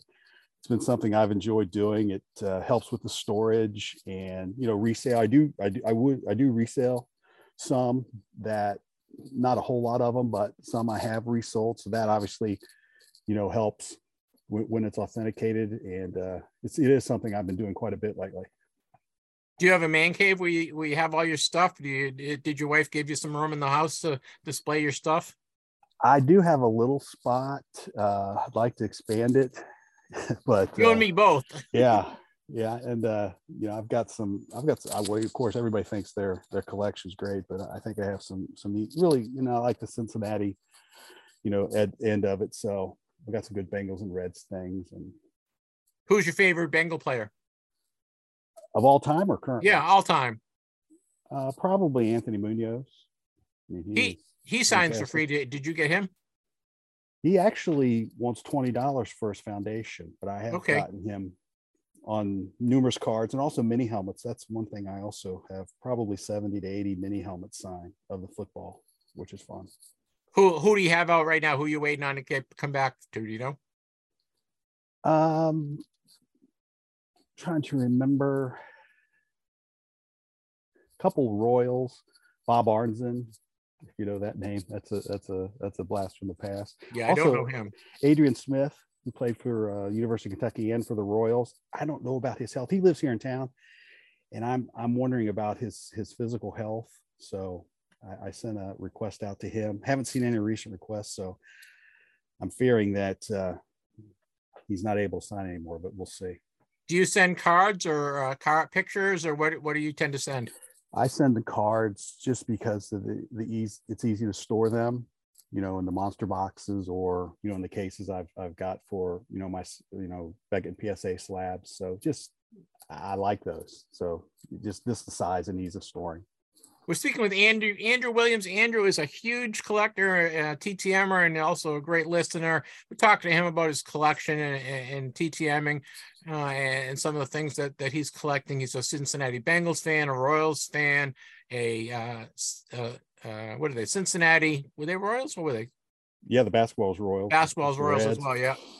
So he he uh he's he's definitely a, a an Ohio guy, Ohio State. And uh, sorry you didn't you didn't make the finals there. Uh, yeah, that was rough.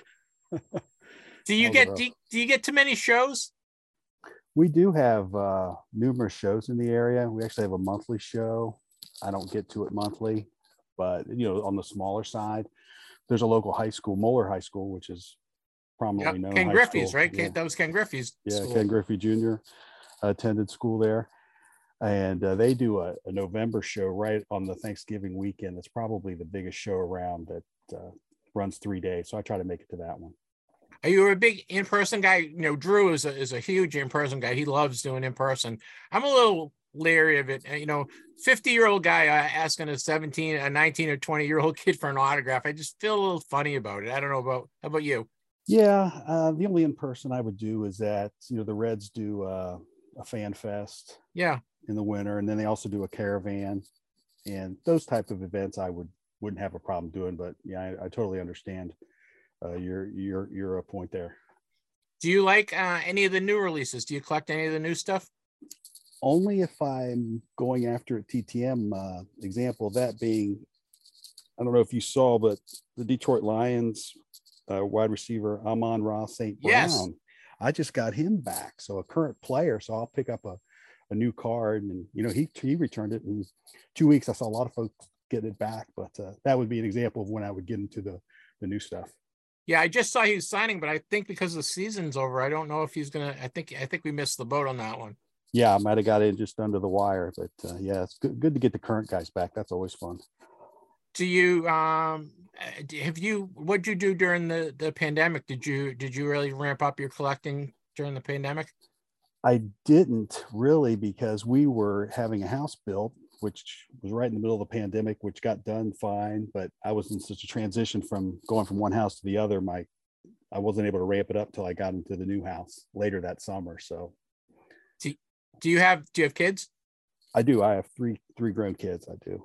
Are they are they uh, were they interest, interested in cards and, and collecting, or do you think dad's dad's a nut? You know, one of them one of them is my oldest son is, and uh, but the other two have no interest. They're all sports fans, love sports, but only one has a any slight interest in, in collectibles, which kind of breaks my heart. But Me too. I have, all. I have I have all these cards. My son, he's 26. He has no interest in cards. Uh, hates sports. My daughter, she's 23. And wants nothing to do with them. I don't. I have no idea what I'm going to do with all these all, all these cards I got. Yeah, so you know, you're so excited about getting something, you want to show someone. The wife doesn't care, the kids really don't care. So That's why, I, Andrew. That's why I started the show. I was like, uh, I would sit at the kitchen table, right, and I'd be like, "Oh, I got so and so today in the mail, or I got this guy again. I'm sending this out," and they'd be all the three of them, my wife included. Their eyes would just glaze over, and like, "Oh yes, yeah, yeah, yeah, yeah, Dad." So I like, I got to talk to people that love love it as much as I do. It eh, there's still nothing that compares to you sitting there and you're getting in. The mail comes in and you get two or three TTM returns. I just love it. oh, best part of the day. Do you, do you cheat and put the initials on the return envelope, or is it total surprise? Occasionally I'll do that. And the only cheating I do is I do use informed delivery, so I know what's coming that day. I check that real early in the morning. So but I don't I don't write like the initials typically. Yeah, my do, my wife checks and she'll say, "Oh, you get two come back today," or or no no returns today. I'm trying to I try to do ten a week. That's my number. yeah that's that's that would be a lot for me because you know just really working on the projects. like i said i've got so many of the other guys through the years Do you have any? Um, do you handwrite your letters, or do you type them, or what? What do you do? i'll handwrite them you know just really a short letter of request and i'll, I'll occasionally send in a, a questionnaire. I post on on like on my successes on facebook. Any anything and any something ttm is just a page i use. And i'll send i'll send occasionally uh i call it a fun facts with enter name here and i'll ask a few questions and it, it- those are fun to get back. So i will add that occasionally if some guys. Have you had any of the guys reach out to you and give you a call or uh, send a letter back to you? Uh, clarence scott did you know, brown corner and bill bradley who played Oh, Bill football Bradley called you back, or yeah he did the football bill bradley Okay. played for the eagles back in the 70s yeah, so i was able to talk to those guys which was very cool enjoyed that yeah. You much. heard I had Clarence on the show. He was I really did. he was really good. yeah those guys are just gems just gems and valuable to the hobby Yeah, I, I agree. Do you um do you envision uh, doing this for a little for a long a lot time longer, or is it or or you like oh no I've gotten everyone I want to get. There's no I'm new guys and i'm sure i'll find i'll you know like i said i'm working on this royals project there's a ohio state buckeye project i want to do because there's a like a set from 92 that was put out you know guys and then cincinnati bearcats so I'll, I'll always find something there's no doubt about that yeah I get down every once in a while when I'm looking to sign and I'm like I got all these guys and I don't Right. like to I don't like to contact them. I usually try to wait a year between contacting them and and I usually send one or two cards. How many cards do you usually typically send? if i have three i'll send but it's usually one or two Do you send it in a top loader or you just send? I, do you- I I don't use top loader. I just I just send it, kind of wrap the letter of request around it. I don't I don't use note cards. I don't put them in top loaders because I've seen too many guys get them back in top loaders where the athletes sign the top loader. I sure don't Yep. want that to happen. I, So, I've had that, not in a while though. When I first started, a, a few guys did that. Um, but I, I think most now uh, it- it's I would say ninety nine percent of the guys would know and they sign the card and don't sign the top loader. right, and I and I try to think, you know, give them as less to fiddle with that they have to. When they open my envelope, let's make it simple. There's my SASE. There's my request. There's the card. What What's your favorite return? The return that you got that you didn't didn't think was coming back? probably Forrest Gregg when he Okay. was living. Yeah, he was, uh, of course, a Bengals coach, you know, Green Bay Packer Hall of Famer and all that. So I had a like a 63 Topps, which I still have, and it's been authenticated. So I sent that to him, you know, before he passed, obviously. And when I got that back, that was a real surprise. I was like, wow, that's pretty cool.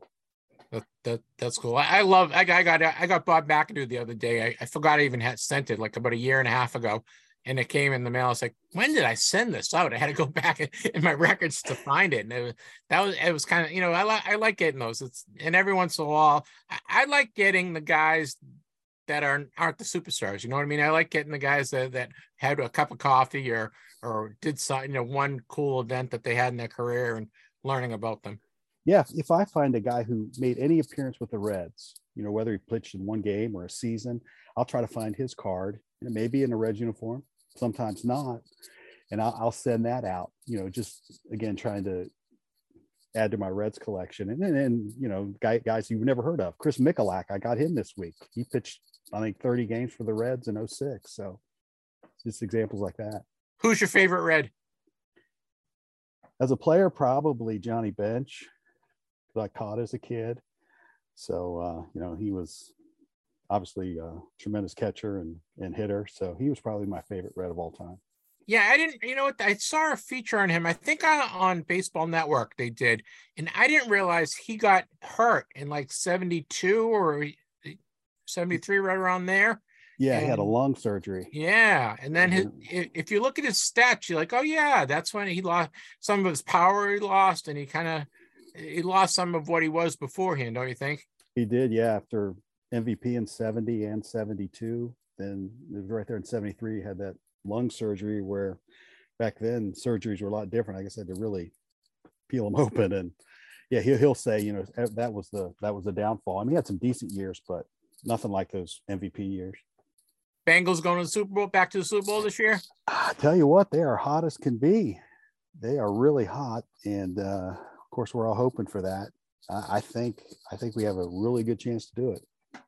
Yeah, it, should be good. We're, we're recording this uh the the the was the Tuesday, Wednesday. It's Wednesday. Wednesday before the wild card starts. We're gonna run- I'm gonna run this next week, Andrew. So uh you, you if if they lose in the first round, we'll, we'll forgive you.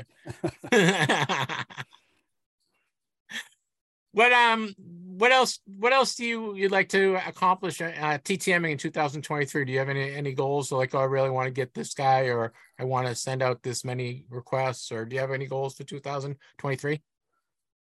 no specific goals. Uh, I want to, you know, keep, uh, you know, again, doing the, the homework you have to do for projects like the, the Royals that I'm trying to get and, you know, just, uh, all the Reds and Bengals guys, uh, just continue to, to add to those, uh, to my collection. Well, why don't you let people know where they can follow you on on uh, Facebook so they can see all your successes?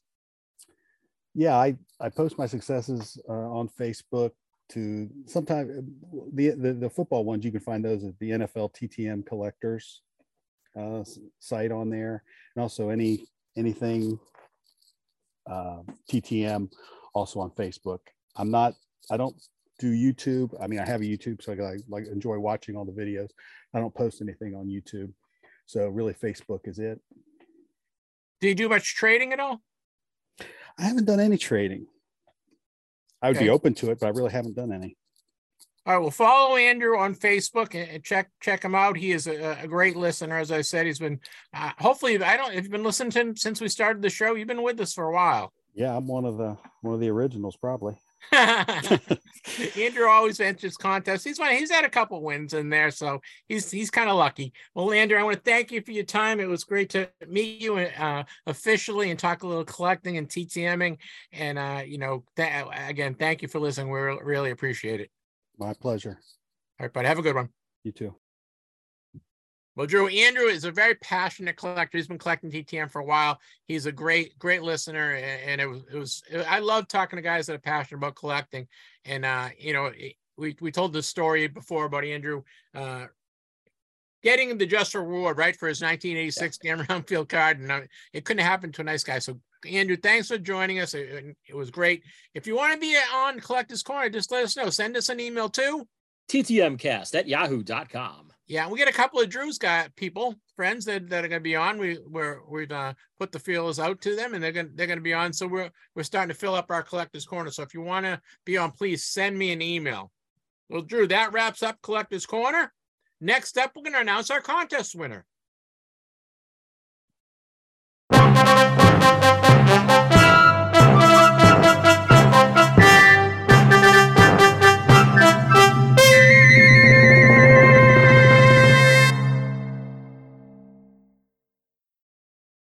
Drew, our friends at 757 shows, uh, they gave me a bunch of uh, five by seven uh, autograph photos. They're nice, nice five by seven autograph photos. And uh, this this week, I'm going to give away. I think I have. Uh, I said I have Jesse Barfield, Rudy May, and some one other guy. I forget who it was. So I'm going to give that out. And the winner of the raffle this week is Scott Summers from Toledo, Ohio. So Drew, Drew, it's a very Ohio-centric uh, show. We had Andrew from Ohio, we have Scott Summers from Ohio, you're from Ohio. All all these Ohio guys reaping their rewards. We just need somebody from down near the West Virginia border there, and then somebody from Columbus. We'll have like every single segment of Ohio covered on this then. Well, Scott Summers, congratulations! Thanks for entering. Uh, I think we'll we won't do a contest this week, but maybe next week uh, we'll do another contest. I have a bunch of five by seven autos, so I'm gonna we'll we'll take a week off and then we'll do another contest next week. All right. Cool. All right, that wraps up contest. Scott Summers, congratulations for your win. Next up is making the grade.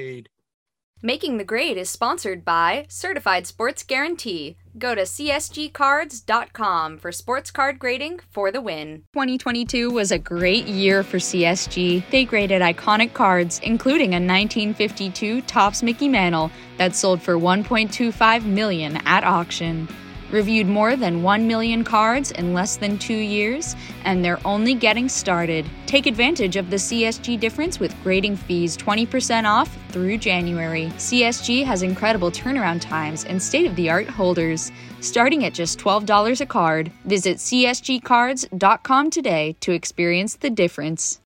Well, Drew, I don't want to let the cat out of the bag or anything, but we might have a new sponsor for making the grade. Ooh.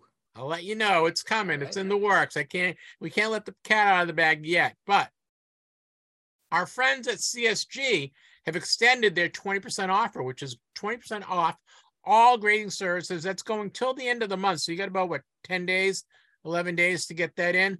Uh, it is going to through the 31st of January. Go to csgcards.com. That's csgcards.com, and you can save 20% off all their grading services. Uh, CSG, you may remember a few uh, months ago, we talked about they had a miscut 1952 Jackie Robinson card. Graded as a CSG one, but the fun thing about that Robinson card is that you can see the next card over, which is the Mickey Mantle card. So uh, kind of cool. Those two are right next to each other, but it is sold for $72,000 last March. It is going to be going up for auction again next month in February. It's going to be coming up in the SCP auction. So something to keep an eye out for is a uh, CSG grading some uh, interesting stuff right there, to say the least. Yeah, we'll let you guys know how much it goes for. I, I, I, hope they they realize a good price. Hey, our friends at Beckett, we love Beckett, right? Uh, yep. Drew's a big Beckett guy. Beckett has announced their new pricing. They're uh, going for eighteen dollars for uh, I don't know what's the they're low level, right? They're entry level yeah. thing. Uh, it's 40 to 60 day turnaround. You have to have a 10 card minimum. Uh, a base price is about 22 bucks, but you can get for if you do 10 card minimum, it is 18 bucks. That's their 40 60 day turnaround. Their standard, which is um, is uh, 10 to 20 days, goes from between 40 to 30 dollars with subgrades. Uh, so you can check it out. Go to uh, is it Beckett.com, right? Is it BeckettCards.com? Uh, yeah, just Beckett.com will take you to all of their uh, Oh, they've got links to all their grading authentication from there as well. So check that out. We have some more news from CSG as well. They're going to be hitting the road. You'll see uh, if you're around uh, Atlanta, Las Vegas, or Ontario, California, CSG is going to be coming your way. January 27th through the 29th, they'll be in Atlanta at Culture Collision. On uh, February 4th through 5th, they'll be out in Las Vegas at the Front Row Card Show. And the week after that, February 9th through the 12th, Ontario, California for the Burbank Card Show. So if you want to meet with the CSG people, maybe drop some stuff off in person, check them out at one of those three spots. Yep. And go to you go to csgcards.com for all, all the information from CSG. Well, Drew, that wraps up making the grade. Next up is TTM cast stamp of approval. Why don't you do it? You do it much better. The TTM cast stamp of approval. I bet you're wondering who earned this week's TTM cast stamp of approval. You are the man. Well, I'll do mine first, and then you can do do yours second, Drew, if that's okay with you. That works. So, Drew, I've been started. I started watching this Netflix series. It's one of those like I don't know, eight or ten episode uh, series, and it, uh, it's called Making Anna, and it's about this um so this girl. She's like 25 or 26 years old, and she basically fooled all the New York socialites and um, you know, got into the, their their world, so to speak, and got all sorts of money from them and pretended to be a German heiress, and it's really good. It's a really good story. It's based on a true story. The there's some stuff that it basically follows this woman that is writing an article on the this woman uh, Anna who is is, is and ends up getting caught. And but it's really really a, a, great story. There was no there was no spoiler alert there. That's kind of uh, but guys check it out. It's called making anna. I think it's they're about an hour a piece and i think there's eight or ten episodes. We said my wife and i have watched six of them so far. It's very good. It's it's worth the time. Uh, if you have netflix check it out. Making anna. That's getting my ttm cast stamp of approval. Nice. Drew who do you got all right. Well, mine goes to the Mid Cities Animal Urgent Care here in uh, Euless, Texas, just north of Arlington. So you may know, you may have heard them in the background here and there before. I have two cats here, Callie and Sydney. Sydney going on 13 years old. Callie just turned 12. And uh, this past week, Sydney was uh, visiting the litter box a lot more often than usual, like way more than normal. Like I think it was about 20 times in a single day there. And it's like, that's not good. So looking up some stuff about it, it's like, okay, she probably has a uh, tract infection there and everything. So we uh, got her, took her down there, got her checked over, and they uh, did everything that they could on her. And they said, "Yep, she's got a looks like a UTI, some bladder stones." But they just took really great care of our cat. Sydney can be a real handful because she doesn't like people other than Jen and myself and her mom. So uh, they said, no, she was actually really, really great here with our cat whisperers and everything. And yeah, they've got they got Sydney taken care of. She's uh, back to her normal self now. She's been running around and climbing on stuff, which is, I mean, for a 13 year old cat, they don't do that very often, but she's always had good energy here. But last couple days wasn't so great. She's back to more toward normal today. So definitely good to see. So uh, to Dr. Bahi Fort and uh, Mid Cities Animal Urgent Care Clinic in Euless, Texas, they are my stamp of approval for this week. You know what? There's nothing worse than having a pet that's sick because they yeah. can't tell you, and it, it's they're so expensive. There's no such thing as pet. I guess there is pet health care emergency, but I don't know how many people have it. But so I'm glad you actually did actually feeling... just get a pet insurance through my wife's new job, so we have part of it covered at least. But oh, we good. just put on a new diet now, which is going to be expensive. So oh well. well. I'm glad your cat's doing better. Thank you, bud. That uh, wraps up the TTM Cast sample approval. Next up is our Vern Rapp Minute.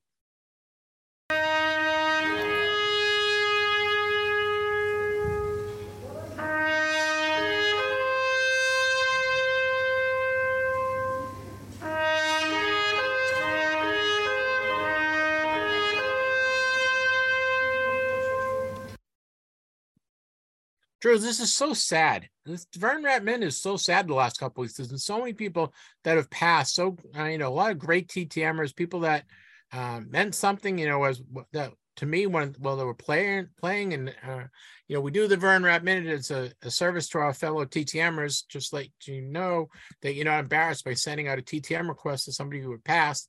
Uh, this week we lost a bunch of people. Uh, we'll we'll go down the list. Uh, we lost Chris Ford. Chris Ford, uh, of course, played for the Detroit Pistons and the Boston Celtics. He hit the first three pointer in NBA history. He played played ten seasons seasons from 72 to 82. He was a champion with the Celtics in 81. He was a coach for the Celtics, the Bucks, the Clippers, the 76ers, uh, you know, assistant coach and head coach. Uh, he won two uh, championships as a, a, coach with the Celtics. Uh, and he's a great, he's been a great TTMer. I mean, I, th- I, think I probably had four or five returns from him over the, over the last four or five years. Uh, and he's always been very uh, cordial and quick turnaround. we lost Chris Ford. He was only 74 years old. Uh, we lost uh, Kay McFarland this week. Played seven years in the NFL as an end from 1962 to 68 with the San Francisco 49ers. Also a member, uh, played at Colorado State University, a, a, college football Hall of Famer, I believe. Or is he NFL Hall of Famer? No, he's in the college, Colorado State University okay. Hall of Fame. Colorado State University Hall of Fame, then. There you go. But uh, last TTM'd in 2021, so an occasional signer at least. But uh, Kay McFarland was 84 years old. We lost Ed Beard. Ed was a linebacker for San Francisco, so we lost a couple 49ers this, year, this week. He played eight years from 64 to 71. He was a pretty good TTMer. Ed Beard was 83 years old. A big one in the baseball world. We lost uh, the original Frank Thomas this week. Uh, not the big hurt, but the one who played back from 1951 to 65. He's an outfielder, first baseman, and third baseman. Played with the Pirates, the Reds, the Cubs, the Braves, the Mets, the Phillies, and the Astros. Three time All Star during his career as well, and an excellent TTMer, as I'm sure many of you know. He was uh, didn't start charging until fairly uh, late in his life, and even, even then, still, he was only a five dollar fee to sign there. Uh, Frank Thomas was 93 years old. Do you know his favorite card was his 1958 Topps card? Really? Yeah. Hmm. I think that was one of his best years. He was like third or fourth in the MVP race. Ah, That that, explains it. So, but that that was one of his favorite cards. We lost Joel Wells. Joel Wells was a halfback. He went to Clemson. He played for the New York Giants in 1961, and he starred with the Montreal Alouettes in the CFL. His last TTM was 2021. Joel Wells was 86. Uh, we also lost Virginia Carver this week. She played in the All American Girls Professional Baseball League in 1953 and 54. Member of the South Bend Blue Sox and uh, the Fort Wayne Daisies, both uh, out of Indiana. Virginia Carver was 87 years old. We lost Gino Odjick.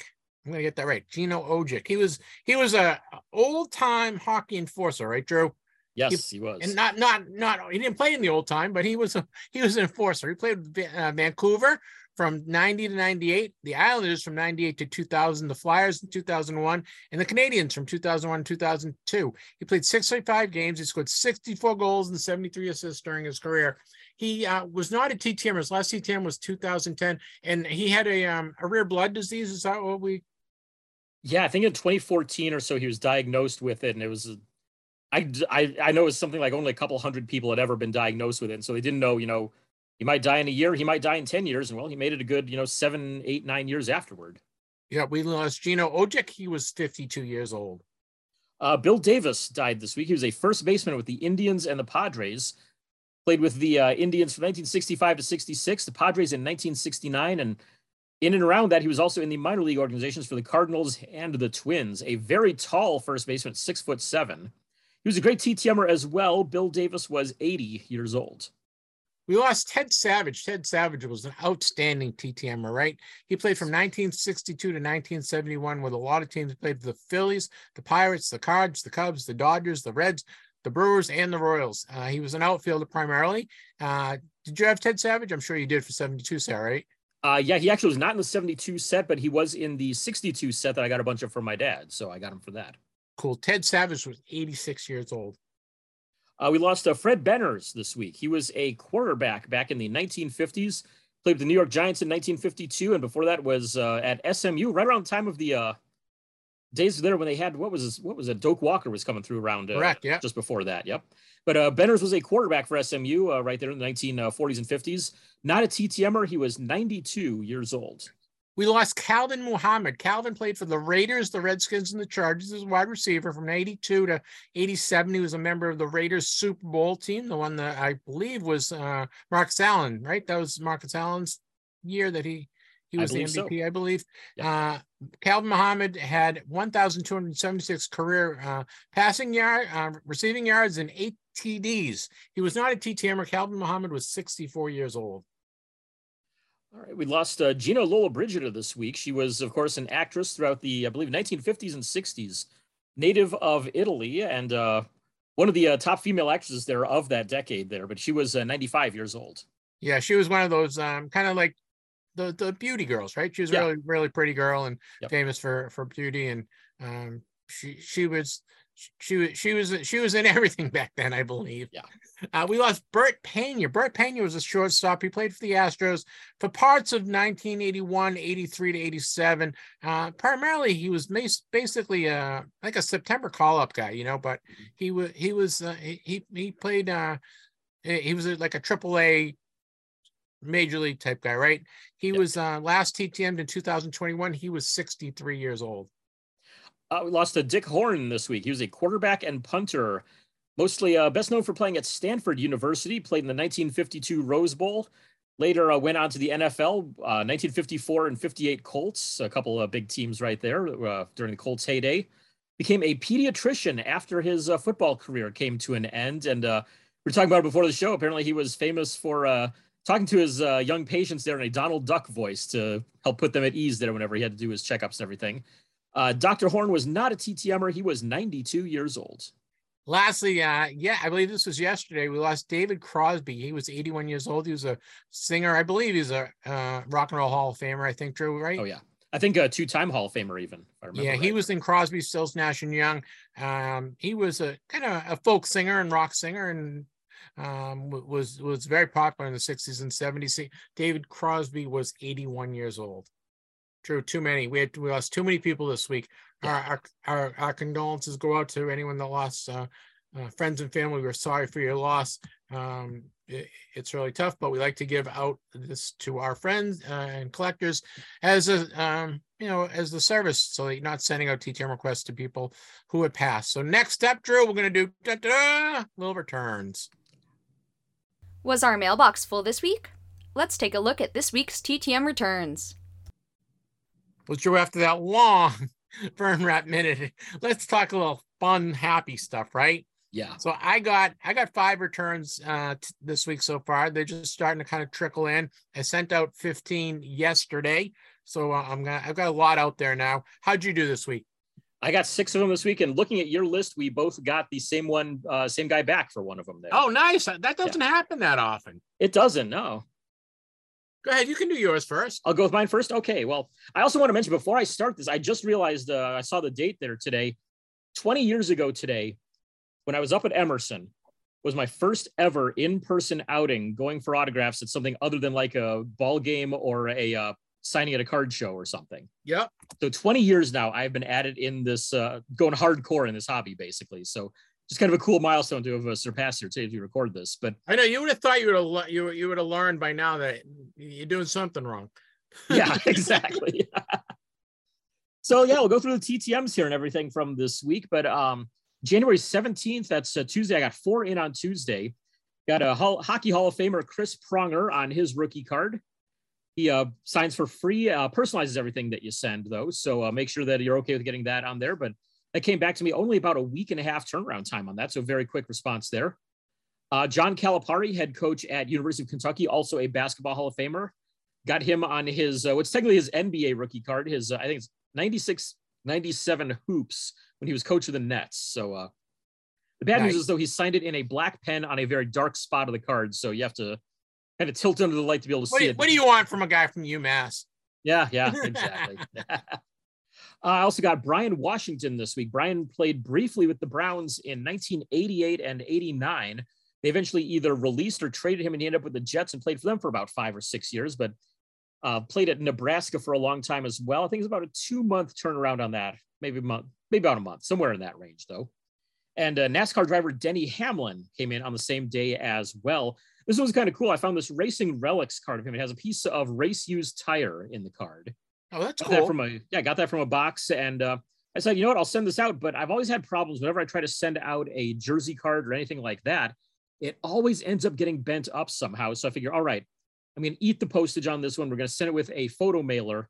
And fortunately, this one came back a little bit of a crease in, but nothing really too horrifying. And the autograph came out looking pretty good on it. So okay, that's too bad. That. Yeah, I'm, I'm happy enough with it though. I'll take it. Uh, January 18th, a couple of Hall of Famers as well got Rod Thorn from the Basketball Hall of Fame on his rookie card. I think the 70 71 top set for that one. And Bill Barber on his rookie card from the 73 74 uh, OP or Topps hockey set.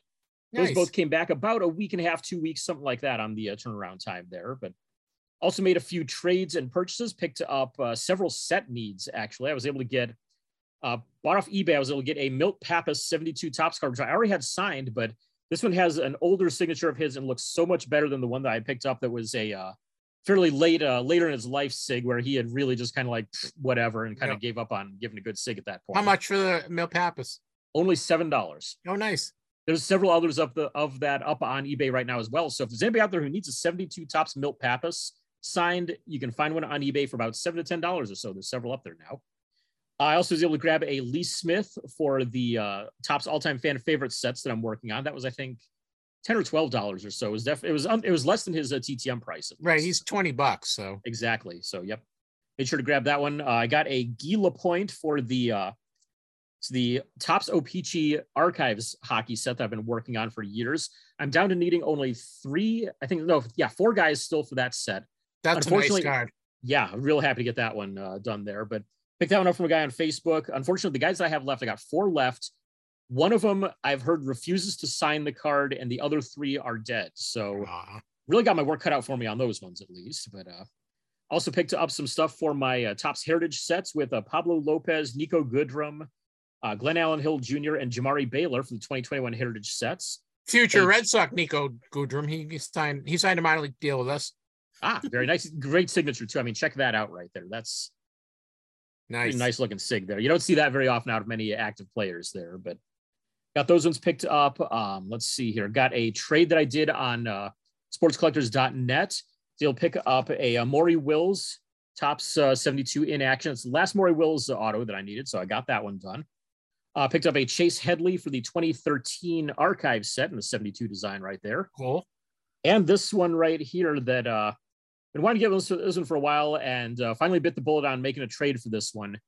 Gary Carter on his 82 Diamond Kings. Well, that's nice. right there. you traded that.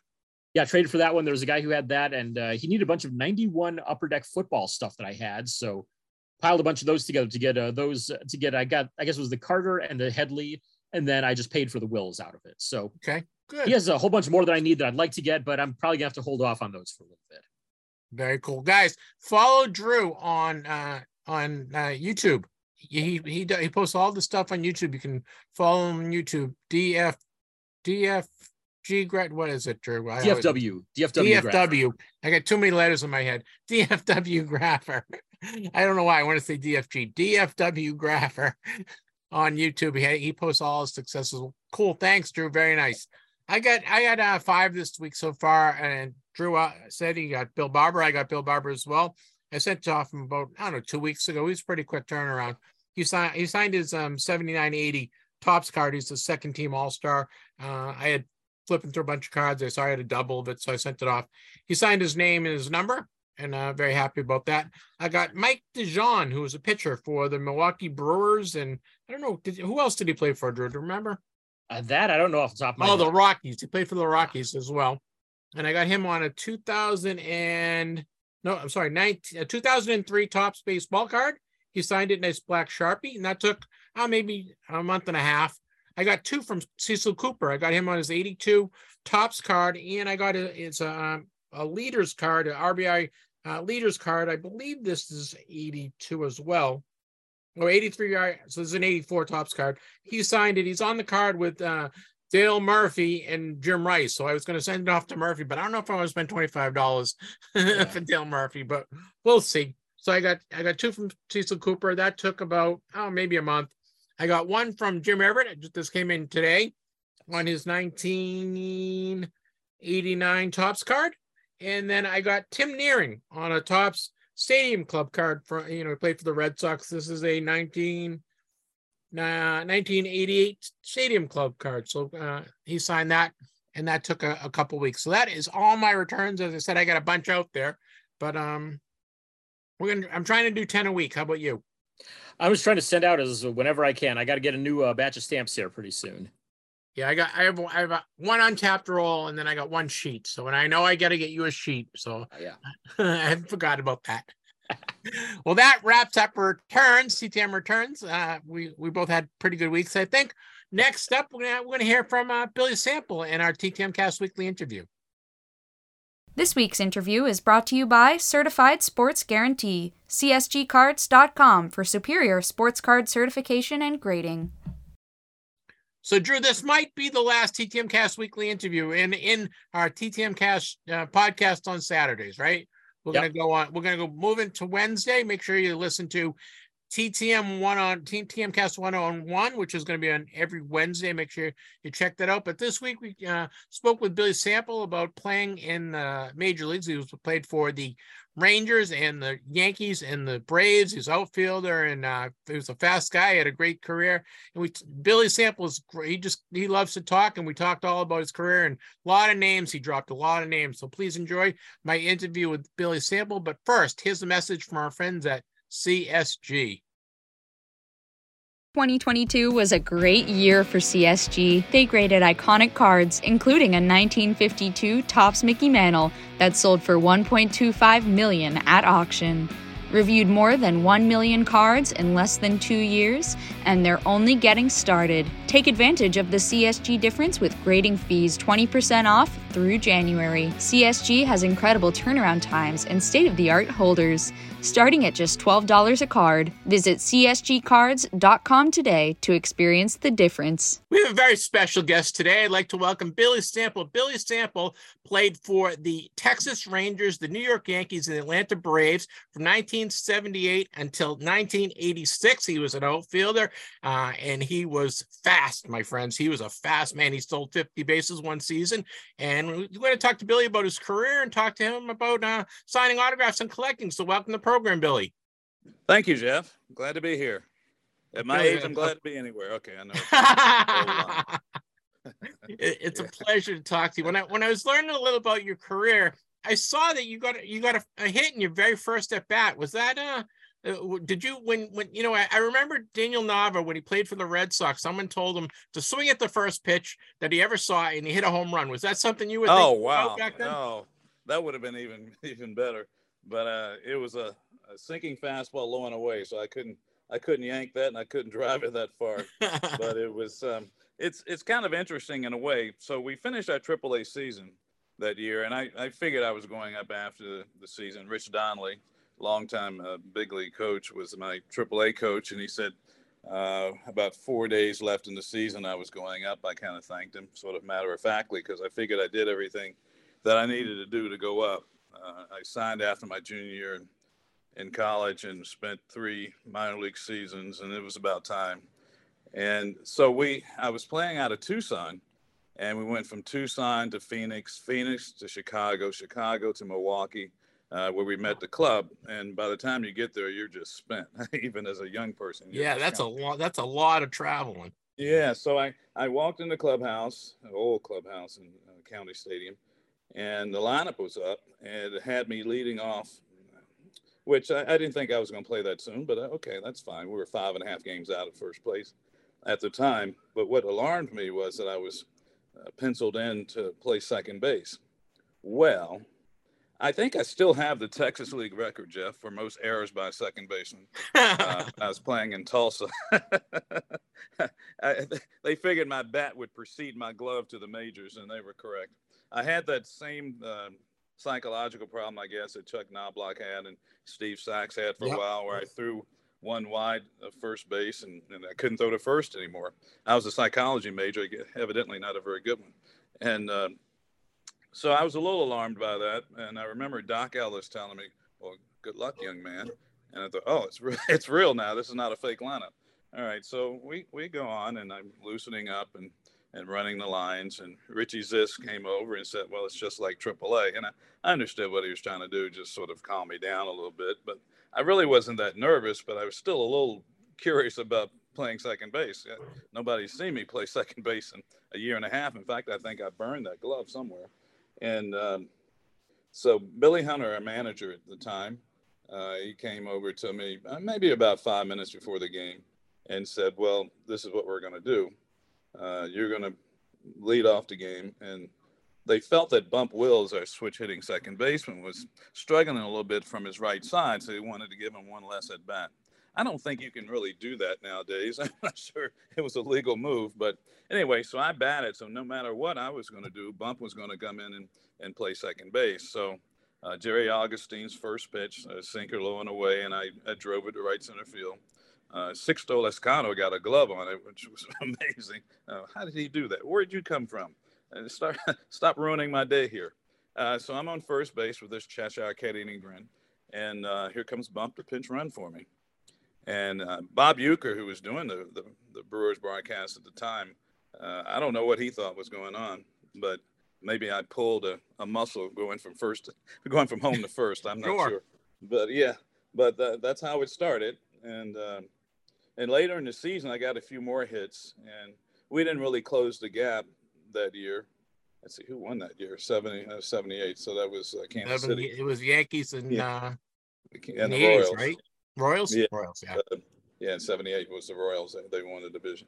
And, um, but I got a few more hits. So we, we were in Seattle coming um, off a victory at the old Kingdome. Uh, I'm surprised they didn't call me to help ex- implode that place. But um, uh, so Billy Hunter, the manager, as you walk on the bus, he tapped the seat beside him, the, the one that's usually diagonally across from the bus driver.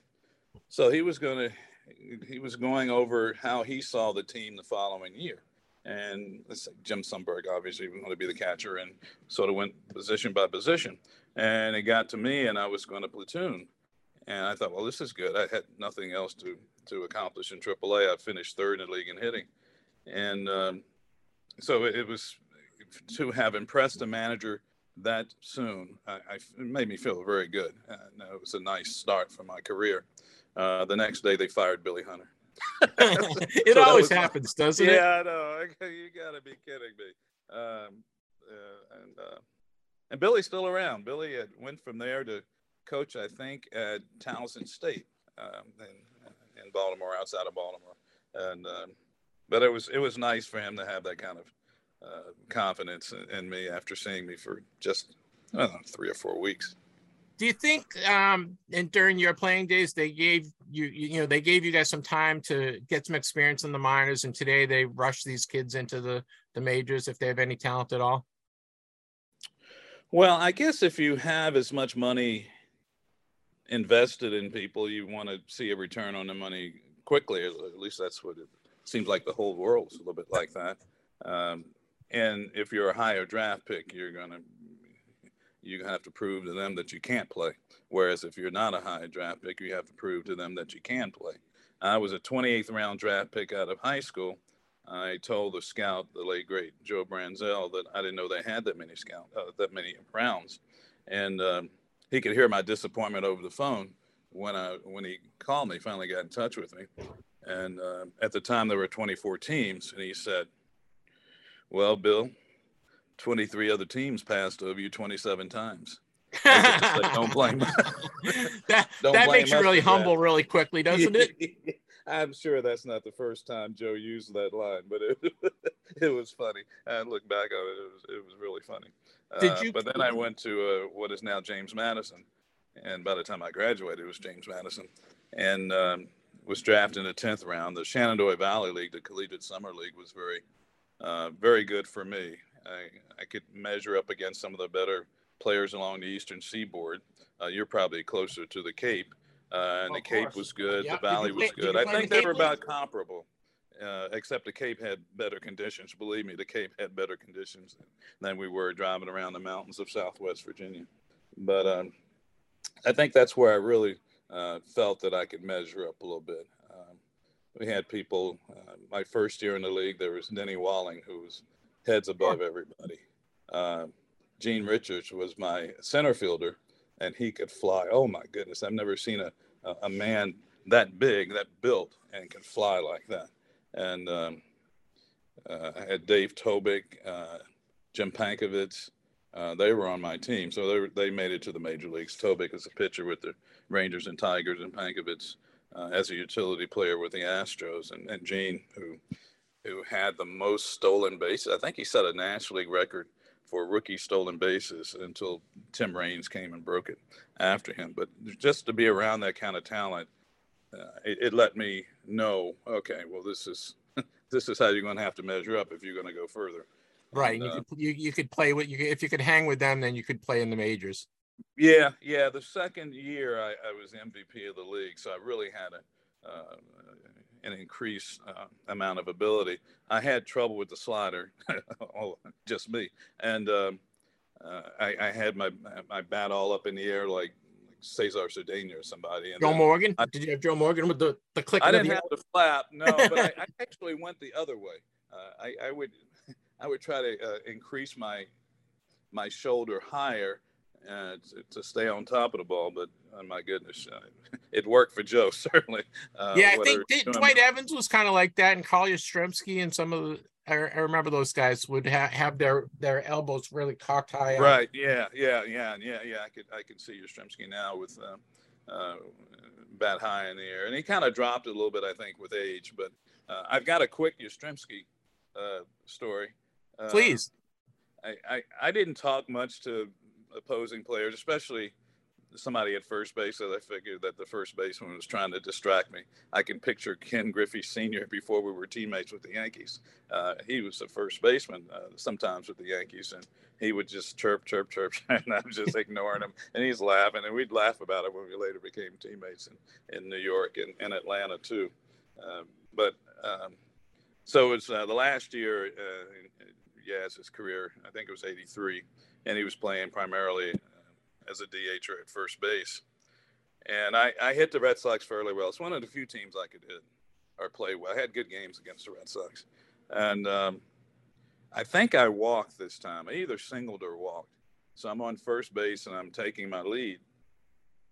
And he says, Hi, Bill. And without looking back at him, measuring my lead against the pitcher, I said, Hi, Carl. That was it. That was as valuable as we got. Who you were? You were a, a, great base stealer. You stole, you know, you even stole, you stole uh, 50 I stole uh, 44 out of 52 in um, 1983. It was fifth in the league. Yeah. Uh, but I was I was in and out of the lineup so much. Sometimes you have to be in it uh, consistently. In '83, I had consistent playing time, and uh, just to just so you can get into a rhythm.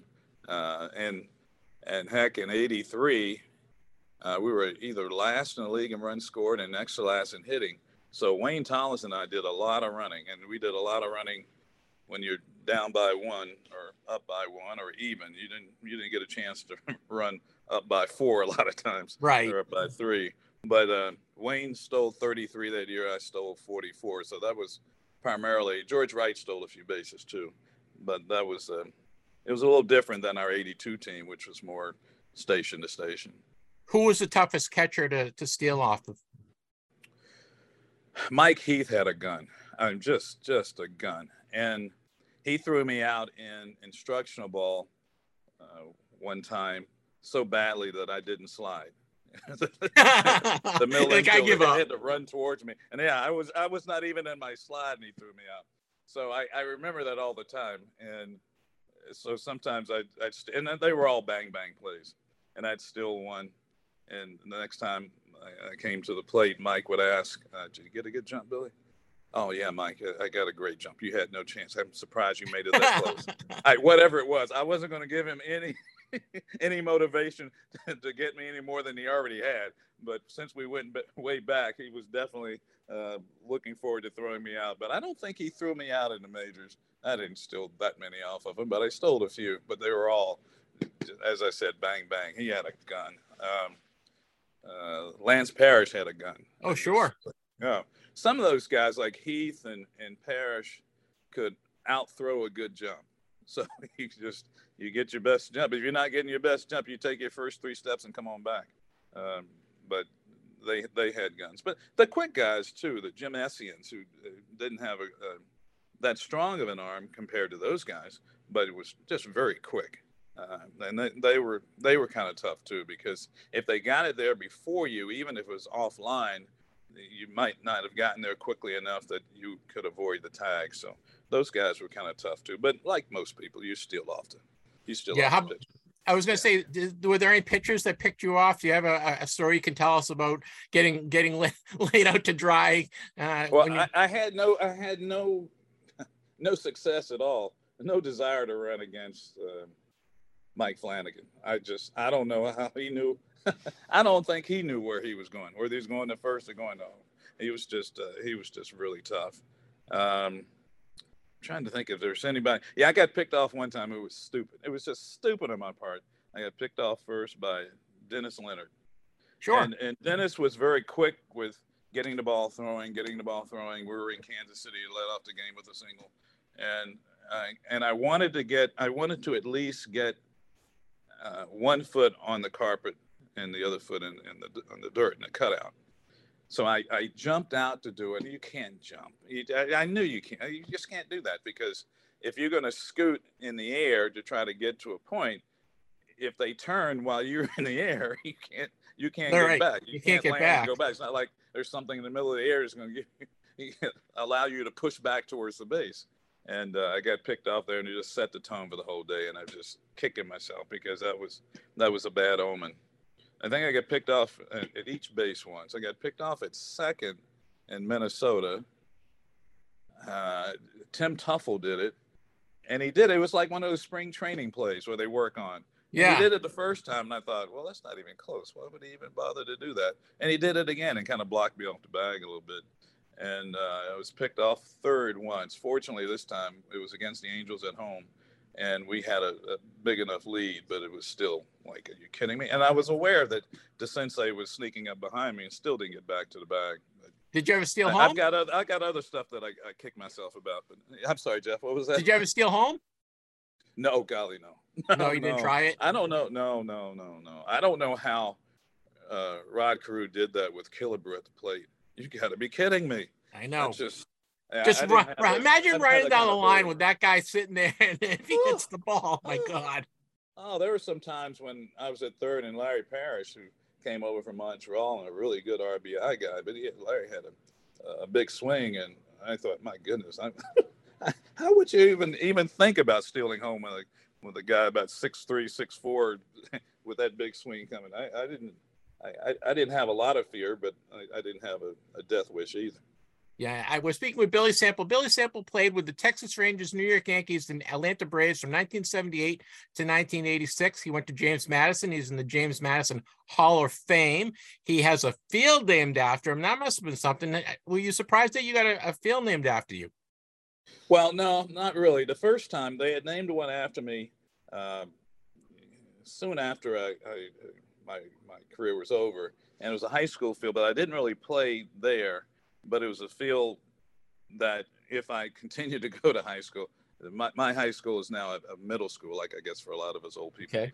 And uh, but the the, uh, the second one was really nice, and, and well, both of them were very nice. But the second one was at a minor league field where we played high school football games, and the uh, the Pirates for most of my growing up had a minor league affiliate, a high A team there, and I watched people like Dave Parker come through there, or Ed Ott come through there, or, or Bob Moose come through there, and and actually got to play with a guy that I watched play uh, that came through there, Mario Mendoza. Uh, Sure. we were teammates. Yeah. we teammates. unfortunately, Uh, he's famous for the Mario Mendoza line, but yeah, he's not real happy about that because he says some of the broadcasters that use that hit less than he hit. So- Like and ironically, Mario uh, was a hitting instructor in the Angels organization after his playing days.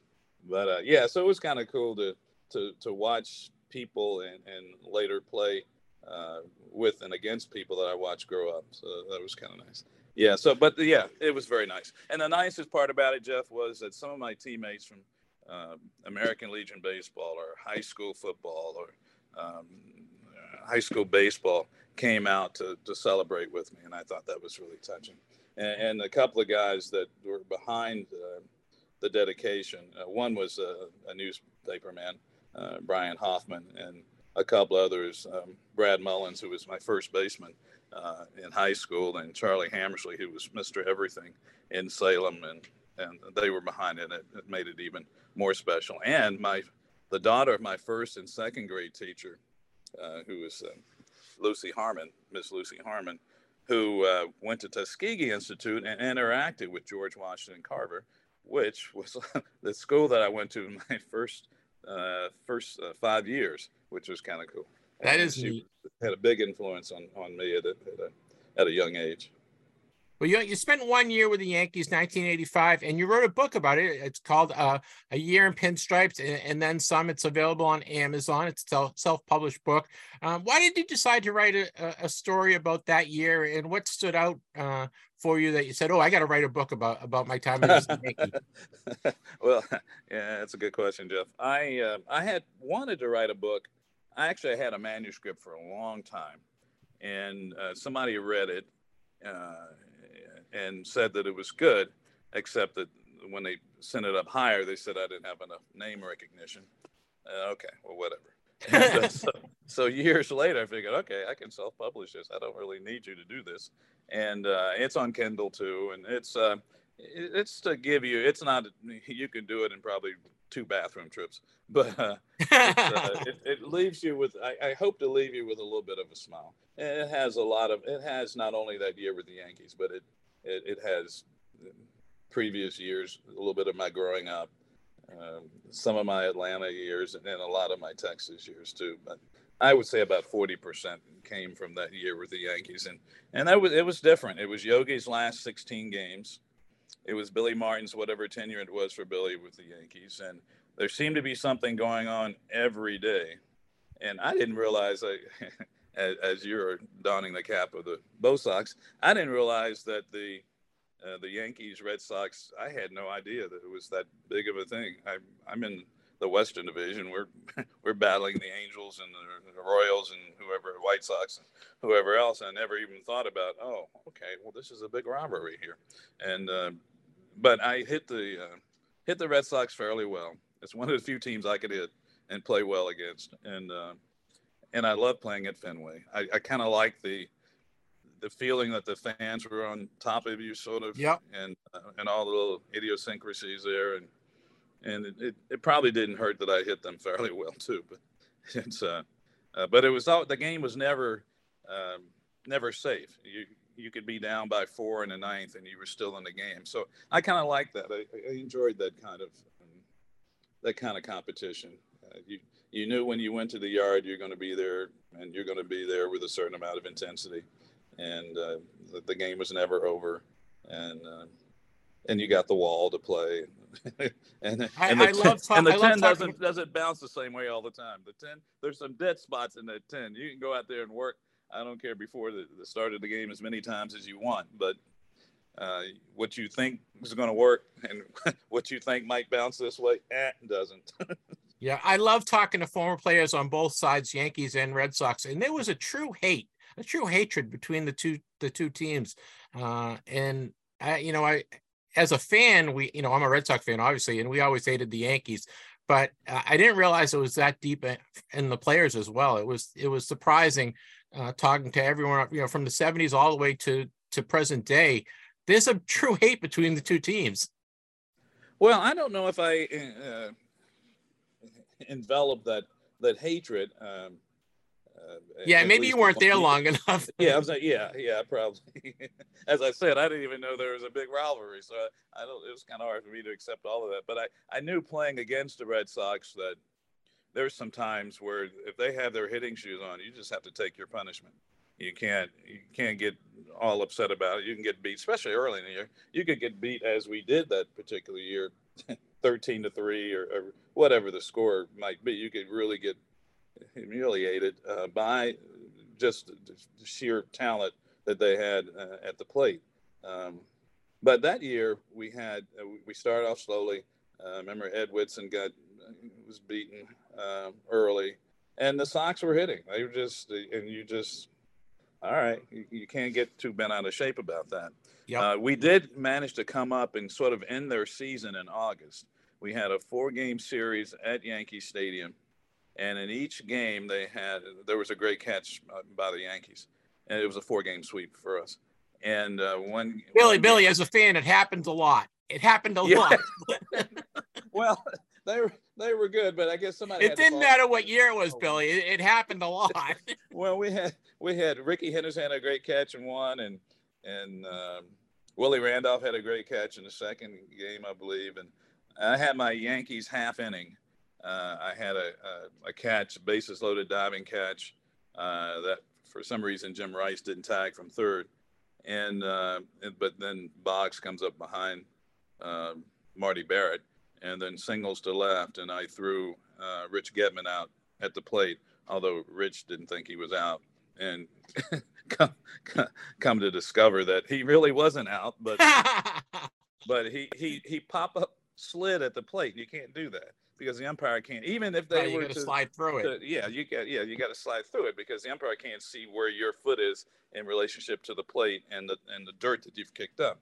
And even today, even with replay, I don't think they would have overturned that. But anyway, so I had my Yankees half inning, and um, uh, but as I said, I, I, I played well against the Red Sox, and there was something about playing against Boston that I, something is it, it, got my energy up and. Uh, uh, but there were a couple other teams. Like I'm not picking on the Red Sox. There were a couple I was going to ask you, did you have a rivalry with any pitcher or any any uh, any guy that you know maybe you played in high, in college with, or or somebody played in the minors that you really enjoyed uh, your at bats against?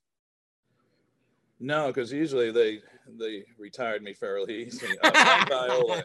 Uh, don't sell yourself short. Yeah, Frank Viola and I had the same agent, uh, Craig Finnick, and uh, so I, Frank seemed to enjoy getting me out more than, um, and he got me out too. And that was before he came up with a real good changeup. He was just sinker ball inside. It's funny. I'm like a lot of people. I was a middle plate inside fastball hitter, and when somebody gets you out in your strength, you kind of think, well, how are they doing that? this is something I should turn. This is this is how I make my living here. And they, and they get me out, and Frank would get me out on something like that. But um, there are some pictures that were.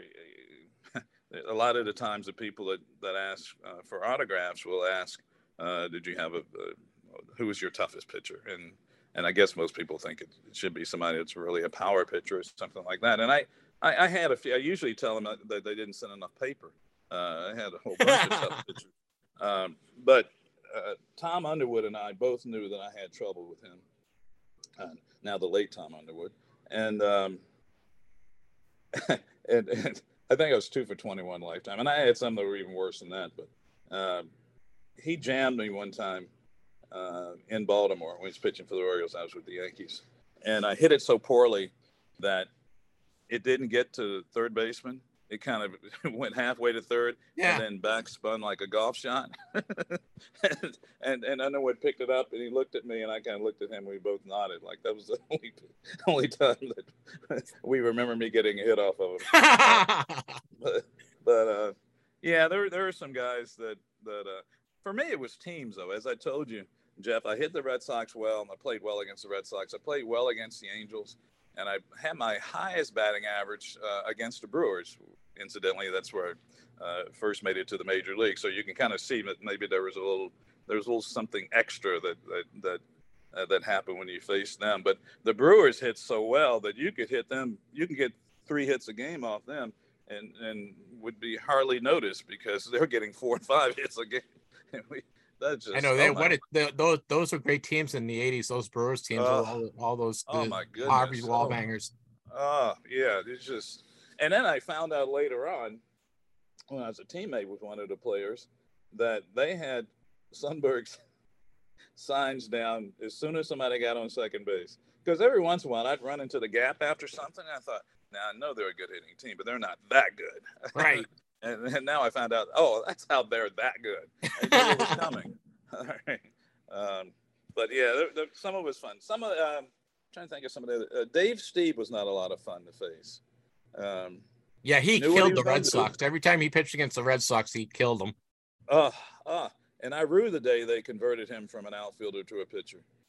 So, I- my, my batting average has been about three points higher if I had to face him. That- that's Uh, funny. You you were te- you were teammates with. I'm sorry, you were teammates with um Gaylord Perry, who we just lost, Hall of Famer.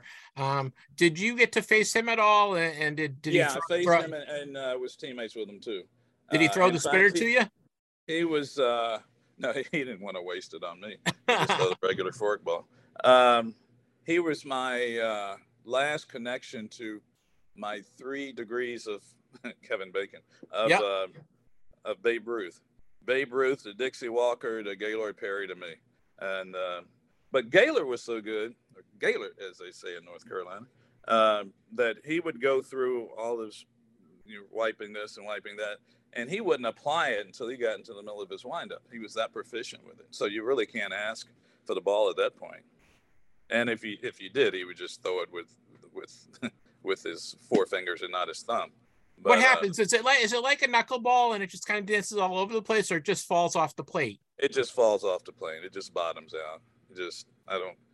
It's So you're it's sitting there, little- you're sitting there looking for a fastball, and all of a sudden the thing just drops out. Yeah, even more so than a than a split fingered fastball or, or, or a forkball. It just it just it's it just hits a trap door somewhere. And um, but a lot of times the, the guys with pitches like that, specialty pitches, um, I didn't have trouble with because I was a pretty good high fastball hitter. And a lot of times you'll see them like somebody like Mike Scott. He'd get a lot of strikeouts, fastball high in the zone because Yep. everybody's waiting. You're kind of Waiting waiting, waiting, sinker. waiting to see if, if the if the uh, split finger is going to dive, and, and and you can't catch up to the fastball upstairs. Um, but I was a pretty good high fastball hitter, so it didn't really bother me that much. But I wanted to know if somebody had had a specialty pitch because um, in the seventh inning in a one-run game, I want to know if there's a particular pitch I haven't seen that maybe a pitcher would use um, uh, to get somebody out in a key situation. So I'd want to know that. There's some things you'd want to know from the advanced scout that you really have to be there uh, at the game to see. Sometimes I wasn't so certain that our advanced scouts were always at the game. I think they were doing that in the cold weather sometimes, just watching from the hotel room.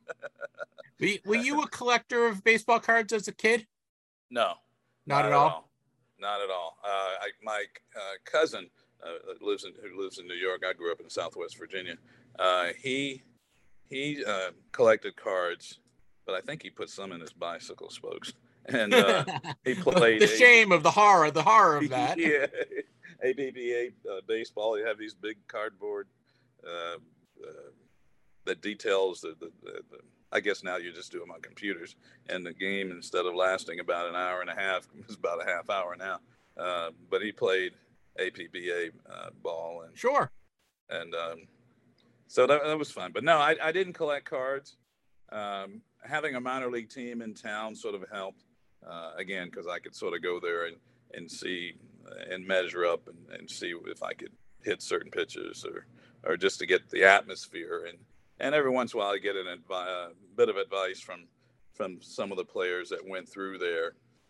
In fact, there's there's one uh, story. Um, we played Cincinnati at, at home in spring training, and uh, at the end of the game, I ran over to the Reds bus, and I grabbed uh, I grabbed a guy and, and I asked him. I said, "Well, do you remember a 1960 Corvair that you had when you were in Salem?" three speed on the floor, and it took him a while to reconnect. And he said, "Oh yeah, he remembered it. Um, uh, I bought the car from you." Was, That's kind of cool. Yeah, yeah, yeah. It was a cool story. It was Doug Bair, a reliever uh, at that time with Cincinnati. Pitched with a number of teams, but really had a long career at right-hander. Uh, could rush it up pretty good. And uh, but he came through Salem, and I remember buying the car from him. Uh, one of my high school teammates was also a, a clubby at, at the minor league park. So he told me that the guy was selling a car, and I, I it was my first car, three speed on the floor.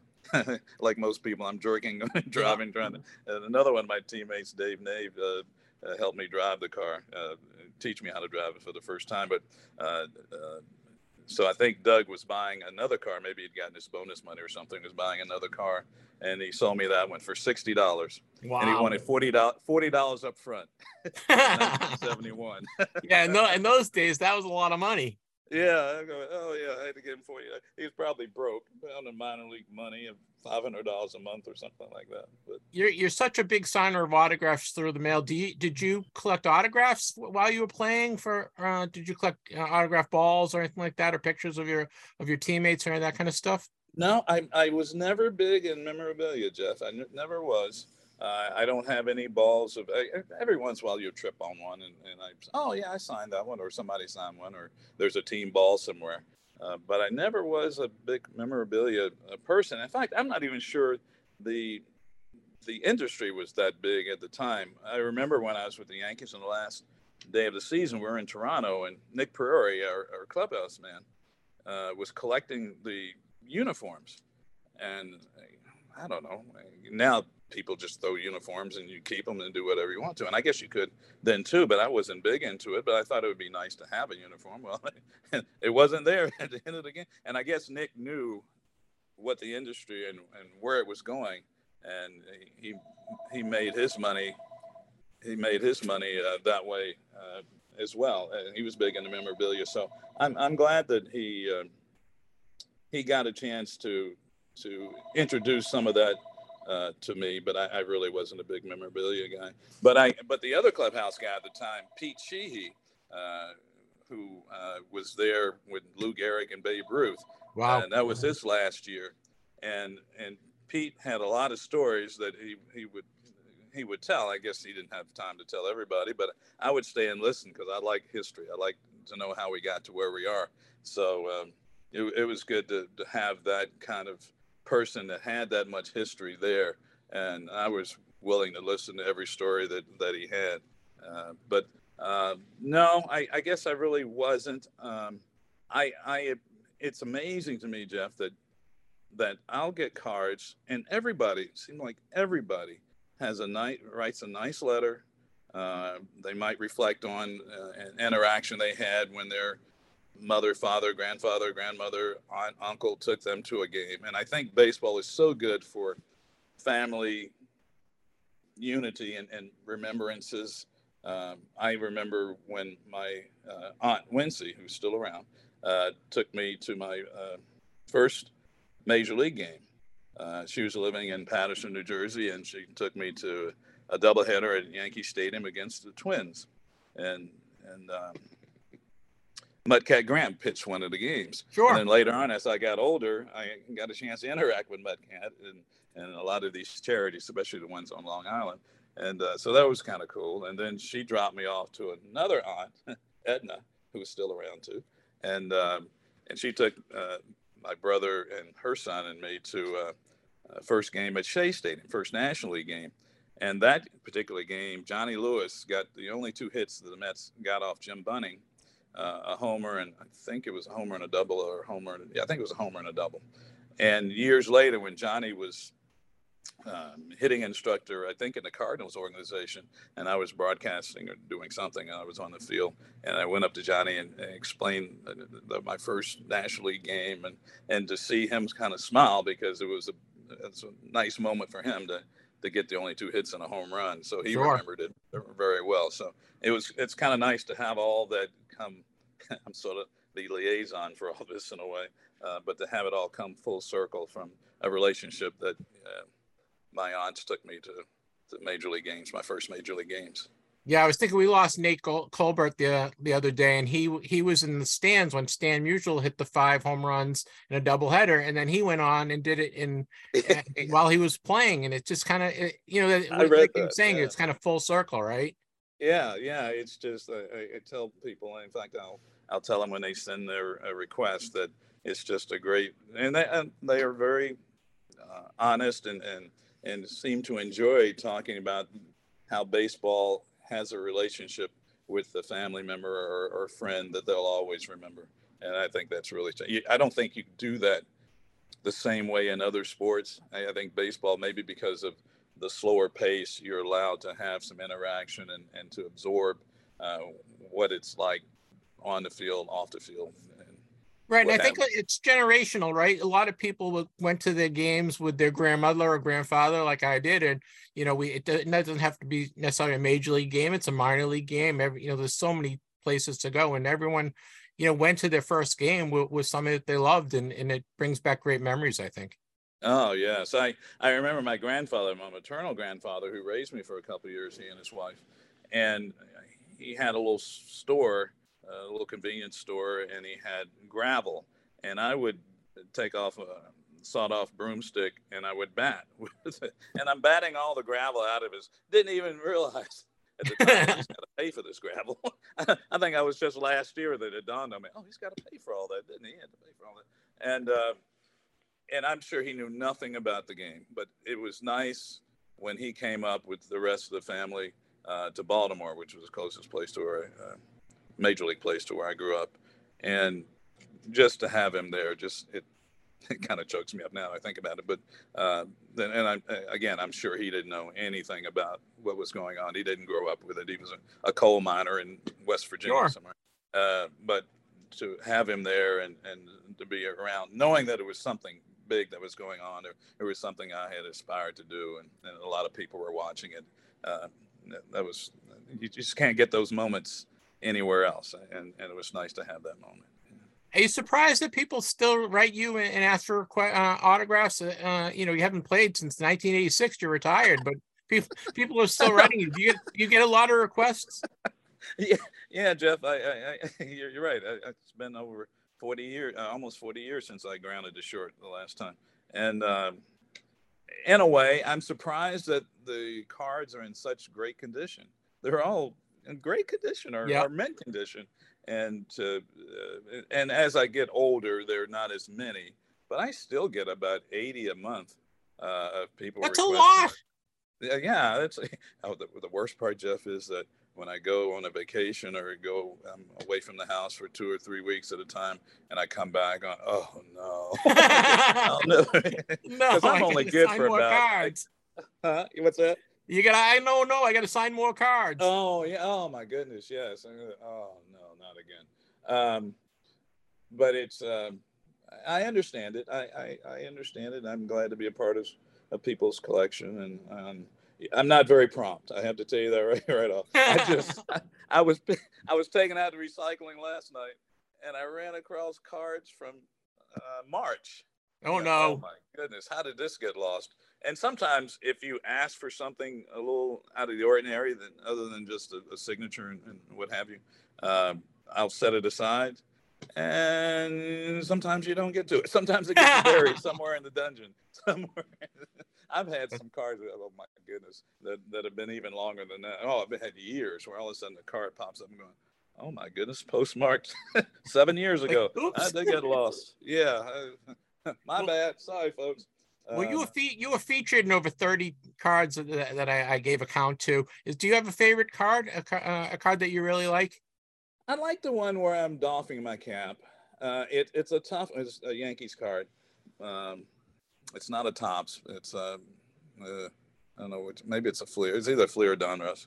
Okay. And um, but it's hard because the it's the practice jersey, which is a deep blue or whatever that midnight blue, I guess the Yankees use and so it's hard for a blue pin to show up on that. Sure. So that's the bad part about that.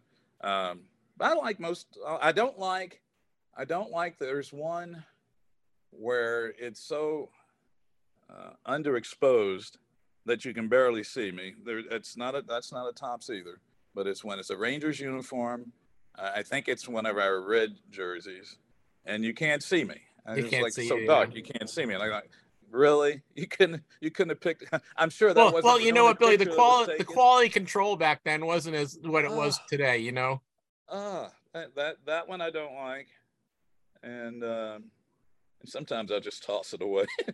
I can- I'll substitute it with another card or something. Uh, um, I think everything else I, I kind of like. Uh, yeah, I'm trying to think if there's another one I'm not real crazy about, but yeah, the doffing of the cap, which, which is staged, but the doffing of the cap, I, Yeah. I, I liked, and uh, except you can't write on it very well, and um, but most of them I like. Most of them I like when you you have enough of a surface that you can you can write and uh, and not cover up too much. One time though, I almost quit. Jeff almost quit the whole business. I was on one one of these sites, and some person was criticizing Hank Aaron because he signed across the logo. And I thought, are you kidding me? I know. I almost. I almost like, you're kidding me. I, I just, I almost stopped, stopped signing after that. Going, you, you folks have got to get a life. Kidding me.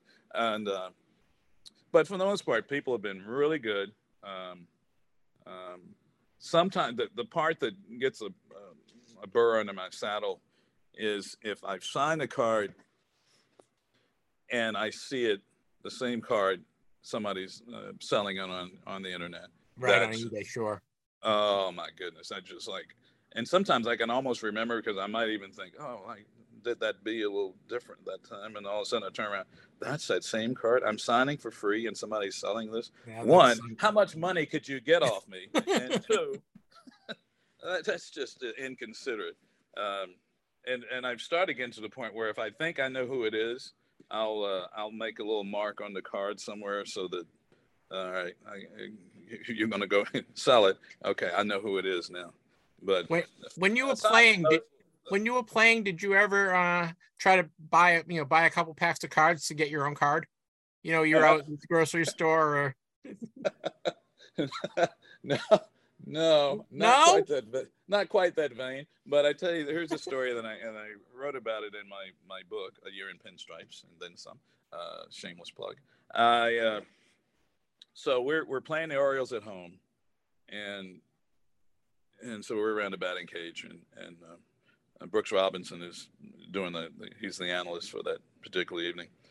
And so I, I've been in this spot before. I know you try to get a sense of the game. You get a couple of quotes. That's fine. Help you get through the broadcast and stuff. So Brooks comes around and he's saying something very complimentary about my game.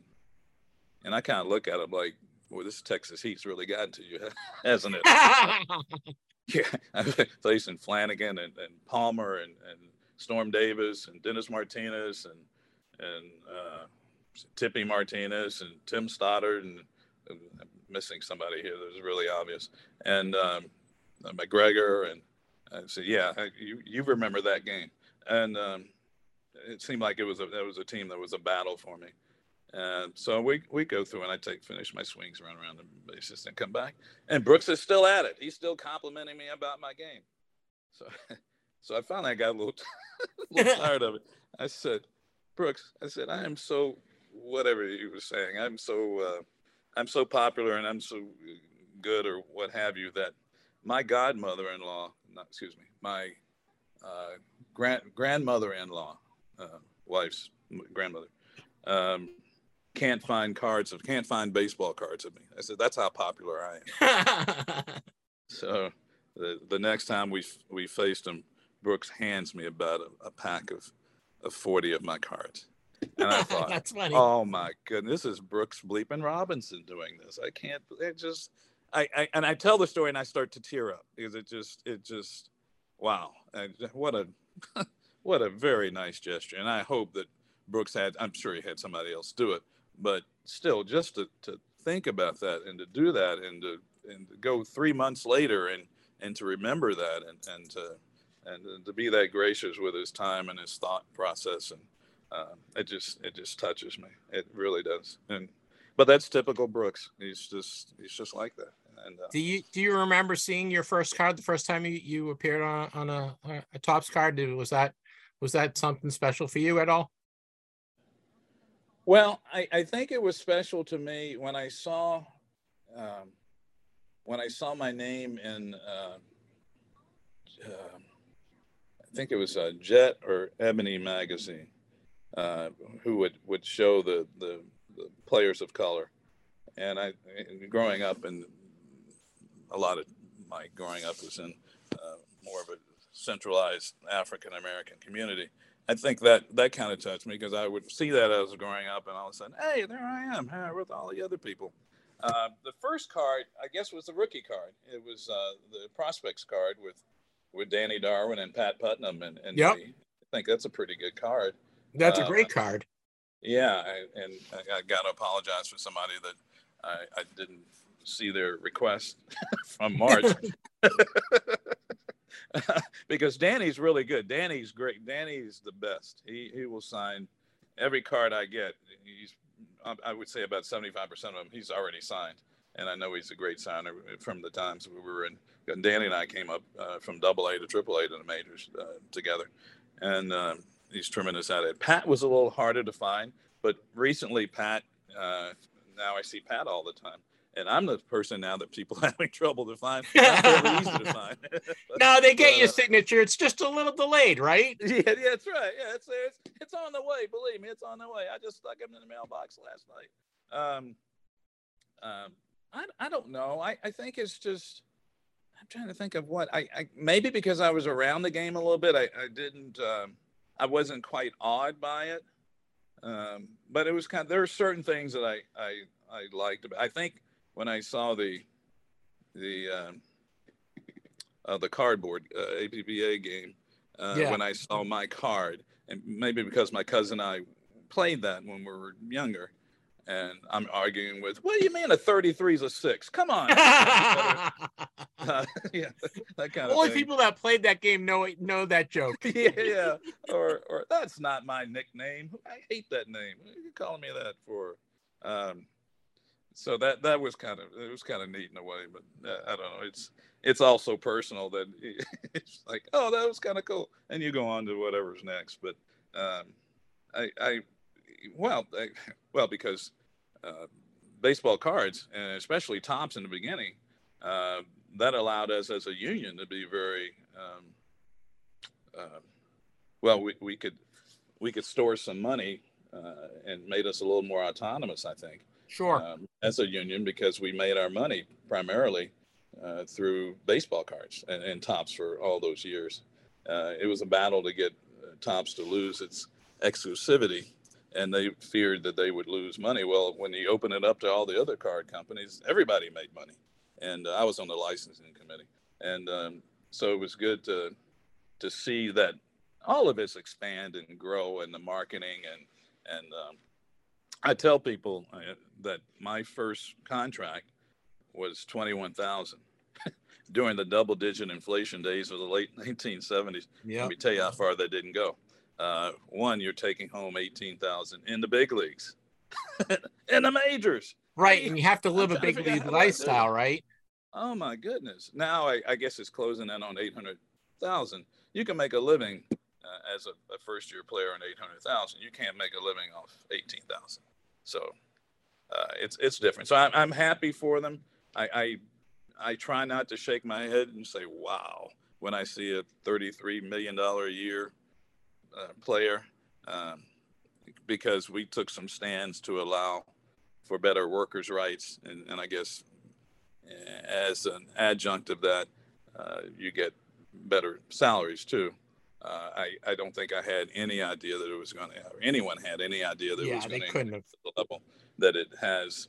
Uh, some of it the owners brought on themselves. Uh, I think collusion kind of, which kind of ended in the, uh, the end of my career, but uh, they were found guilty of that uh, $280 million penalty and uh, triple damages. I think if they do it again, so they kind of they kind of set their own table. Right. They got the slap on the wrist, right? yeah, well, that was that was that was a slap that would last for a long time Yeah. uh, and it has lasted for them a long time. But I don't know. I guess everybody's making money. I, I don't.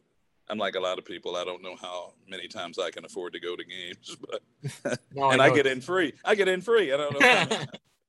um, but um, and you hate to see people uh, uh, get outpriced or or it's out of their budget, or um, I hate to see minor league teams not there anymore uh, because I think it's a lost leader for your your sport. Uh, whereas you might not make money off of that, but the, the PR that you get from having a team in your town or having a team close by or the feel that you can always go to a game. And especially with the minor league stadiums now, everybody's got a beautiful stadium. The minor league No, stadiums know, are much so better nice. than the major league stadiums when I was coming up. Uh, everything I've seen nowadays is better than County Stadium in Milwaukee, uh, in Milwaukee or or uh, uh, Old Comiskey or uh, so much better now. Uh, but I don't run things, and with my attitude, I doubt if they'll ever give me an opportunity. We're speaking with Billy Sample. Billy Sample played for the Texas Rangers from 78 to 84. He played with the Yankees in 1985 and he finished up his career with the Atlanta Braves in 1986. He has a book on available on Amazon. It is called A Year in Pinstripes and Then Some. Check it out. It's a great uh, book about his year as a New York Yankee in 1985 as well as uh, before that in, in the Rangers and so and some of his coming up through through the majors. He also has made a movie. And Billy, why don't you tell us a little about your your movie and you're working on a new one? well, Jeff, I'm going to tell you right off, you're probably too innocent for my movie. Um, Reunion 108. Reunion 108. It's it's kind of a clubhouse movie. Uh, it's a strongly rated R movie. In fact, when I got the rating from the, the, the person from the classification board, I was running around the house. I was so excited because I thought it was going to be an NC 17. it was R. Um, we had four players in it. Um, uh, shoot, uh, Fernando Perez, uh, who stole a base in the World Series for the Rays against the Phillies in 2008. He was he was delightful. Uh, uh, he- um, uh, let's see who else we had. Uh, Jim Ausanio and uh, or is it Jim? Is it Jim or Joe? Joe. Joe. Yeah. Uh, and um, oh my goodness, I hated to start this because I uh, left-handed pitcher with the Braves, John from is it John Foster? Anyway, uh, it was a fun shoot. Um, it, it was. Um, I think everybody had fun. We had about 25 SAG actors. Um, I just wanted to see if I could do it. I did it. Can move on. Must have been a, it's a Uh, lot of work, right? Uh, well, I once I put together the the, the notes that I had to, to put it into a screenplay fashion, and my oldest son Ian helped a lot with that. Um, it was it kind of had a move to it. There were parts that had to be put together, um, like a lot of uh, movies. Uh, I ran out of money.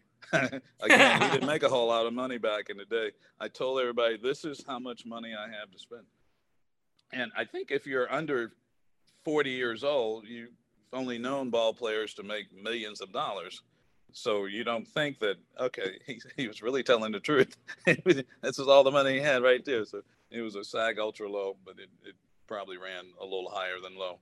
Um, but it, it's it's funny if you if you don't have your feelings hurt, um, it's not politically correct in some spots, uh, but it's it's fun. It, it was uh, it's a clubhouse kind of movie, and I, I, and people a lot of people have really enjoyed it. It's probably the kind of thing you would show at a at a fraternity party in.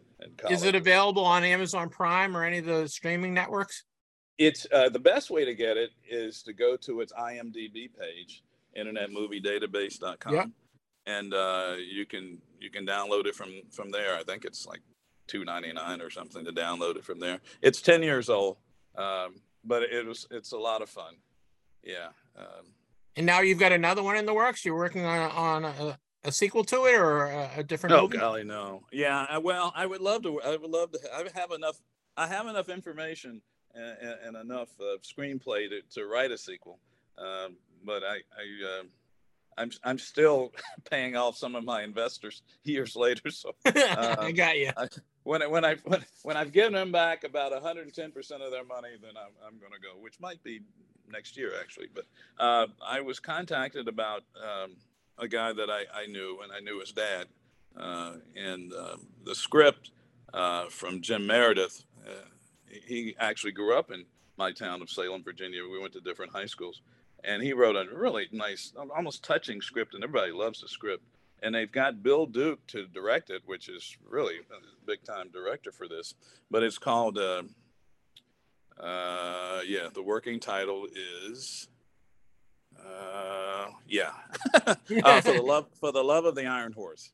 Okay. And it's about an African American uh, young young boy uh, who loves Lou Gehrig, and um, and he's befriended by a white boy in town in a segregated southern town in the in 19 well Lou Gehrig, uh, 1938 1939 Okay. and uh, it's it's really it's it's a touching script actually. And and and Jim Meredith wrote it from a lot of his experiences. And, and he's white and he, he wrote it from his experiences in dealing with uh, some of the people he had to deal with during the, the civil rights movement uh, uh, of the 1960s and, and, going to school at that time. Um, uh, so we will see. They're they're scheduled to shoot it in March, I believe. Uh, That's exciting. Yeah, yeah, it is, and I think I'm going to shoot it in Georgia because it's for tax purposes. Um, and I'm going to try to get this one right. I, I've been a part of a couple other movies, and I'm going ah. But they, they called me and well, and, and I think they're probably a little annoyed with me because in 1938 the the Yankees didn't broadcast. Uh, back in those days, a lot of teams didn't broadcast because they felt Sure. that it was take away from the gate. So, so when you're you're writing this, and, and and Jim's writing this, and I'm saying, well, no, we have to use another team, maybe the Philadelphia Athletics broadcast because the Yankees didn't broadcast in 1938. They did in 1939. And I don't want to get hit with, oh yeah, somebody criticizing the movie from from right from the beginning because the, the biggest critics are going to be the baseball critics. I guess. Right. Some- oh, that even didn't though it's- happen. It's not. Yeah, it's not really a baseball story per se. But I, I I've got to try to cover that as much as I, I can, and and sometimes I get I'm sure they get a little annoyed with me, but I messed up a couple. I I was uh, creative consultant, no, not even a creative consultant, but I, I was a, a to watch the baseball in Joe Torre curveballs along the way. It was a Showtime movie, and the producer wasn't allowed to be on set. I guess they got mad at him because he he went over budget or something. So I was supposed to be eyes, eyes Ah, that happens, right? fill them up. Yeah, yeah, and it was about the Yankees 1996 World Series team, and um, and I and I had a big a big premiere. Oh my goodness, everybody was there. and I held my breath the whole time. I said, "Okay, well, all right." But right at the end, and I don't know, I wasn't in with the editing, and right at the end, they had a picture of um, uh, Mark Lemke at the plate, foul ball, Andrew uh, Andruw Jones at the plate. And it's like, why did they do that? And it was okay up until then. It was uh, you might not have been overwhelmed by it, but it had a night and Right, but that was just and, a glaring. And the guy, the guy error. was throwing, that was playing Paul O'Neill that threw the punch and going, can't we make this punch a little closer to his face? Here, I'll take the punch. Just go ahead and hit me, but make it look real. Um, but that part was like, oh my goodness, oh, that was not good. And I, I'm, I'm still apologizing to Joe Torre. well, Billy, when we get closer to, to the release of the movie, I'll have to have you on, maybe the director or somebody Oh, from sure. the movie, and we'll we'll we'll definitely promote the movie. And Oh, thank you. Yeah, I think everybody, I think even Red Sox fans will like this. Uh, it's, it's got, it's, it's, it's touching. It's a, it's as long touching- as I don't have to watch Derek Jeter make some crazy play, a remarkable play, I can watch it. Well, well, he, he can't play. He can't play Derek Jeter. So maybe we can, if he decided he wanted to be in the movie, we'll we'll we'll cover him up somehow. Uh, you'll know it's Derek Jeter, but it won't be Derek Jeter. the There you character. go. Uh, Well, Billy yeah. Sample, thank you very much spending time to, with you today, talking about your career, talking about collectibles. You have a new movie coming out, which is very exciting. Billy, why don't you let people know um, about the name of the book again, how they can uh, get the the movie that we talked about, and uh, you know if they want if they want to follow you on social media, that as well. Oh well, thank you. Well, when I'm not getting um, locked down by uh, by false book, uh, Facebook, you can, uh, sometimes you can reach me there. Although I'm always up against the five thousand. Uh, a year in pinstripes and then some is the name of my book. Uh, I um, in 2018 I updated it, and um, it, it's it's not. I, I'm kind of proud of that one. That's that's sort of PG-13, so everybody, most people Good. can read that. Um, and you can you can get that on Kindle and Amazon. And um, the movie is Reunion 108. And do you know, Jeff? There's a baseball centric reason for 108. I don't. What what would that be? I'm That usually pretty the- good. Yeah. Oh, if I gave you more time, you'd get it. Uh, the number of stitches on a baseball. Oh, okay. Reunion 108. And that you can get uh, from its IMDb page. And, and I think you can get it on Amazon too, but you can definitely go to its imdb.com page and, and where they break down uh, the theme and they, they give you the actors and, and uh, Yep, guys, we're gonna put it. We'll put a link on my website to both the uh, Billy's book on Amazon and the Reunion 108 movie, uh, if you want to download that. So, uh, Oh, thank you. Thank you, Jeff. Yeah. But warning, it's kind of hard to promote and warn at the same time. But warning, it's a strong R. yeah, it's it's not it's not for your uh, 10 year old yeah, kid, guys. yeah, your, your kids with yeah, you might want to put that block on the uh, kids, the kids there, or at least make them be sixteen. Are you active on Instagram or, or any other social media? Do you know I am? I have an Instagram, but I couldn't tell you how to get on it. I have a um, I have a, a BillySample.com. Uh, I have a um, a YouTube channel, which oh, I have a, a Willie Mays interview that people might really enjoy. Did you watch the Willie Mays documentary that was on HBO? I don't. Oh no, I don't think I did. Oh, you should watch it. It's very, very well done. It's a great, it's a great um, documentary on Willie Mays. And the one thing, uh, uh, Barry Bonds is interviewed a lot. Uh-huh, yeah, he comes off as the best guy. He, I, I think he was the star of the the documentary. I had a, I have a new respect for Barry Bonds after watching that documentary. I tell you what, Jeff, one of the best conversations I had was uh, during the 2002 World Series, Angels and Giants. And uh, it was in the clubhouse, and uh, Bobby, Barry's dad, was breaking down Barry's swing. And it was, it was like, like a doctorate professor uh, just telling you about breaking down something that you would think it would be so Simple, right? minute. It, it just oh, it's a swing. But no, there were so many different compartments to all of it that made it so cohesive for Barry to have uh, the success that Barry had. And I, it's one of those that I wish somebody else could have heard it because I couldn't regurgitate it, and I wasn't. We were just talking. I wasn't there for for an interview, uh, and and I played with and against Bobby, and uh, but that was just you realize that okay, that that might separate you from somebody else because right, it's another level. You're like, oh, now yeah, I understand yeah. why he was so successful. yeah, yeah. And one time I had uh, uh just a quick uh, aside. One time I I had a, a Doyle Alexander broke down an at bat for me, and and he's a pitcher and, and oh yeah, and smart, but uh, and but I and, but we were teammates when I first came up. But I guess he figured he'd probably face me somewhere in life, and he did. So we, he didn't really uh, impart that kind of knowledge to me. But he broke down one at bat against John Tudor. Uh, this time Tudor's with the Cardinals, and and I hit John okay. But he, when he broke down a bat, I never could break it down I could break down the next pitch. Okay, if you miss this here, you're gonna come there. But Doyle sort of started with, uh, with, with three different pitches to start with, and gave me the matrix of what's going to happen if he hits here, if he does that, and it does that, and it was like somebody turned the light bulb on. But that was my last year.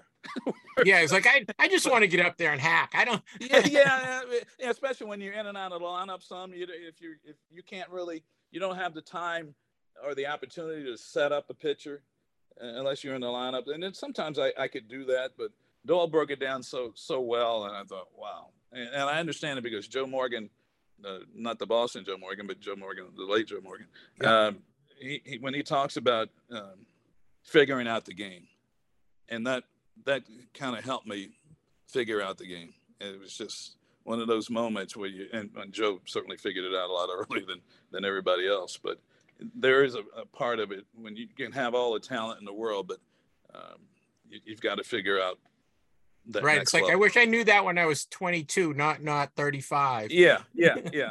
It was like, and maybe I wouldn't have been able to absorb it at 22. I, I don't know, or 23 when I came up, but um, but it was. It's just it's so special that way. Uh, and what you see, you see the end result, but you often don't see everything that goes into it, and that's right it's, a, it's such a simple game from the stands but really when you really dive into it it's very it's very uh, complicated and intricate there's all such a stuff going on and you know i think it's, it's, i think it was ted williams said it's one of the hardest things to do is to hit a baseball and, yeah. and, oh and it's really it's really not that easy. No no and, and, speaking of ted one time later and i know i'm running over time but one time i was interviewing uh, ted. I got an interview with ted. I didn't know i was going to get it and we're talking and um, and he knew, I knew how scientific a hitter he was. I knew if he, if the sun had come out and it had been cloudy, he would feign something in his eyes, so his, his cornea, pupils, or whatever would dilate to the, the different lighting. And so I knew, and he, he could tell I could talk to talk a little bit. So at some point, he went from um, introductory level to postgraduate and he could see in my face that I didn't quite follow him all the way through because I hadn't been there. Know. Right.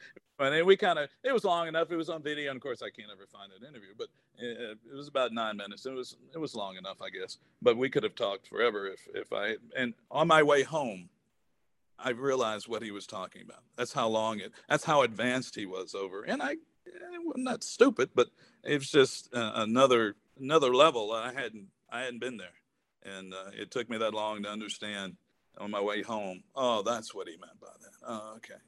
Uh, yeah, I mean, you know, these guys were great for a reason, right? They're they're in the Hall yeah. of Fame for a reason. They, you know, they all have. Everyone has the talent that's getting the, that that next level of of passion of, of the the head or whatever it is that that makes those guys that much more special, I guess. Yeah, and then you have some people like I, I tell people there's nothing to me that when I watch Dustin Pedroia play that said major league to me. There was right. nothing that said major league, but I'd pay to watch him play, and I get in free, and I would pay to watch him play. That's it's just it's just so special like that with with the different combinations that make it work. You know, I was going to ask you. Um, this is the last question, and I'll let you go. I, you know, we've we've gone a long long time, and I really appreciate your time today. Is there somebody in today's game that reminds you of you? Well, let's see. I hope he's rich. I hope he's good looking. Um, Um, somebody did ask me that once, and I don't know if I came up with an answer for that. Um, all right, I'll think about that in our next interview. Uh, All right, I'll- that's a deal. All right, come. We'll we'll come back. We will have another interview. I promise you, Billy. When let me know when the the movie's coming out, ready to come out. I'll watch. Oh, certainly will. We'll, we'll definitely have you on if we can have the director on or somebody from the movie. That'd oh, be, that'd be better. oh, that'd be great. we'll uh, we'll it'll promote the heck great. out of it. Okay, thank you, Jeff. Thank you, Billy. I really appreciate your time, and it, it was a pleasure to meet you. It, it was fun. Thank you. Thank you. All right, Drew. That wraps up on another marathon event, right? Yep, yep. Hopefully, you enjoyed my time with Billy Sample. I'd like to thank him for joining us. Billy, uh, if you listen to the interview, is, is working on a new movie. And when that movie comes out, we're going to have Billy on with the director and talk about the new movie that's coming out. We want to thank Andrew Williams, our, our longtime listener and friend and collector in Collector's Corner. We want to talk, thank Les Wolf. Thanks, Les, for joining us and, and more from Les. We want to thank um, you guys for for listening. This is a, probably hopefully this is our our last marathon show, and please listen to us on Wednesdays, right? Yep. Wednesdays at the uh it's the TTM Cast 101. I want to congratulate Scott Summers for uh winning the three five by seven uh image uh, photos that are that were signed. I want to thank our friends at 757 shows for donating those. Guys, next week on Wednesday, we have Ryan Stadzinski. He is from gemrate.com. We're going to talk to Ryan about grading and the grading numbers that they put out. And uh, it's a really fun interview. So uh, stick around for that next Wednesday. Then next week, next Saturday, for our regular TTM Cast show, we're going to speak with Jarrett Leahy, who is a super Boston Celtic collector. And we're going to have Les Wolf back in for more from Les. So I think that's it, Drew. You got anything else you want to add before I let you go? I think we're pretty well covered this week. Okay, boys. Thank you, guys, ladies, gentlemen, everyone. Thank you for listening. We really appreciate. Hopefully, you enjoyed our show. We will have another raffle for you giveaway next week. We'll have all sorts of new TTMs for you. Make sure you tune in on Wednesday for Ryan Sadzinski from gemrate.com. Guys, wishing you many happy returns. We'll see you hopefully next Wednesday.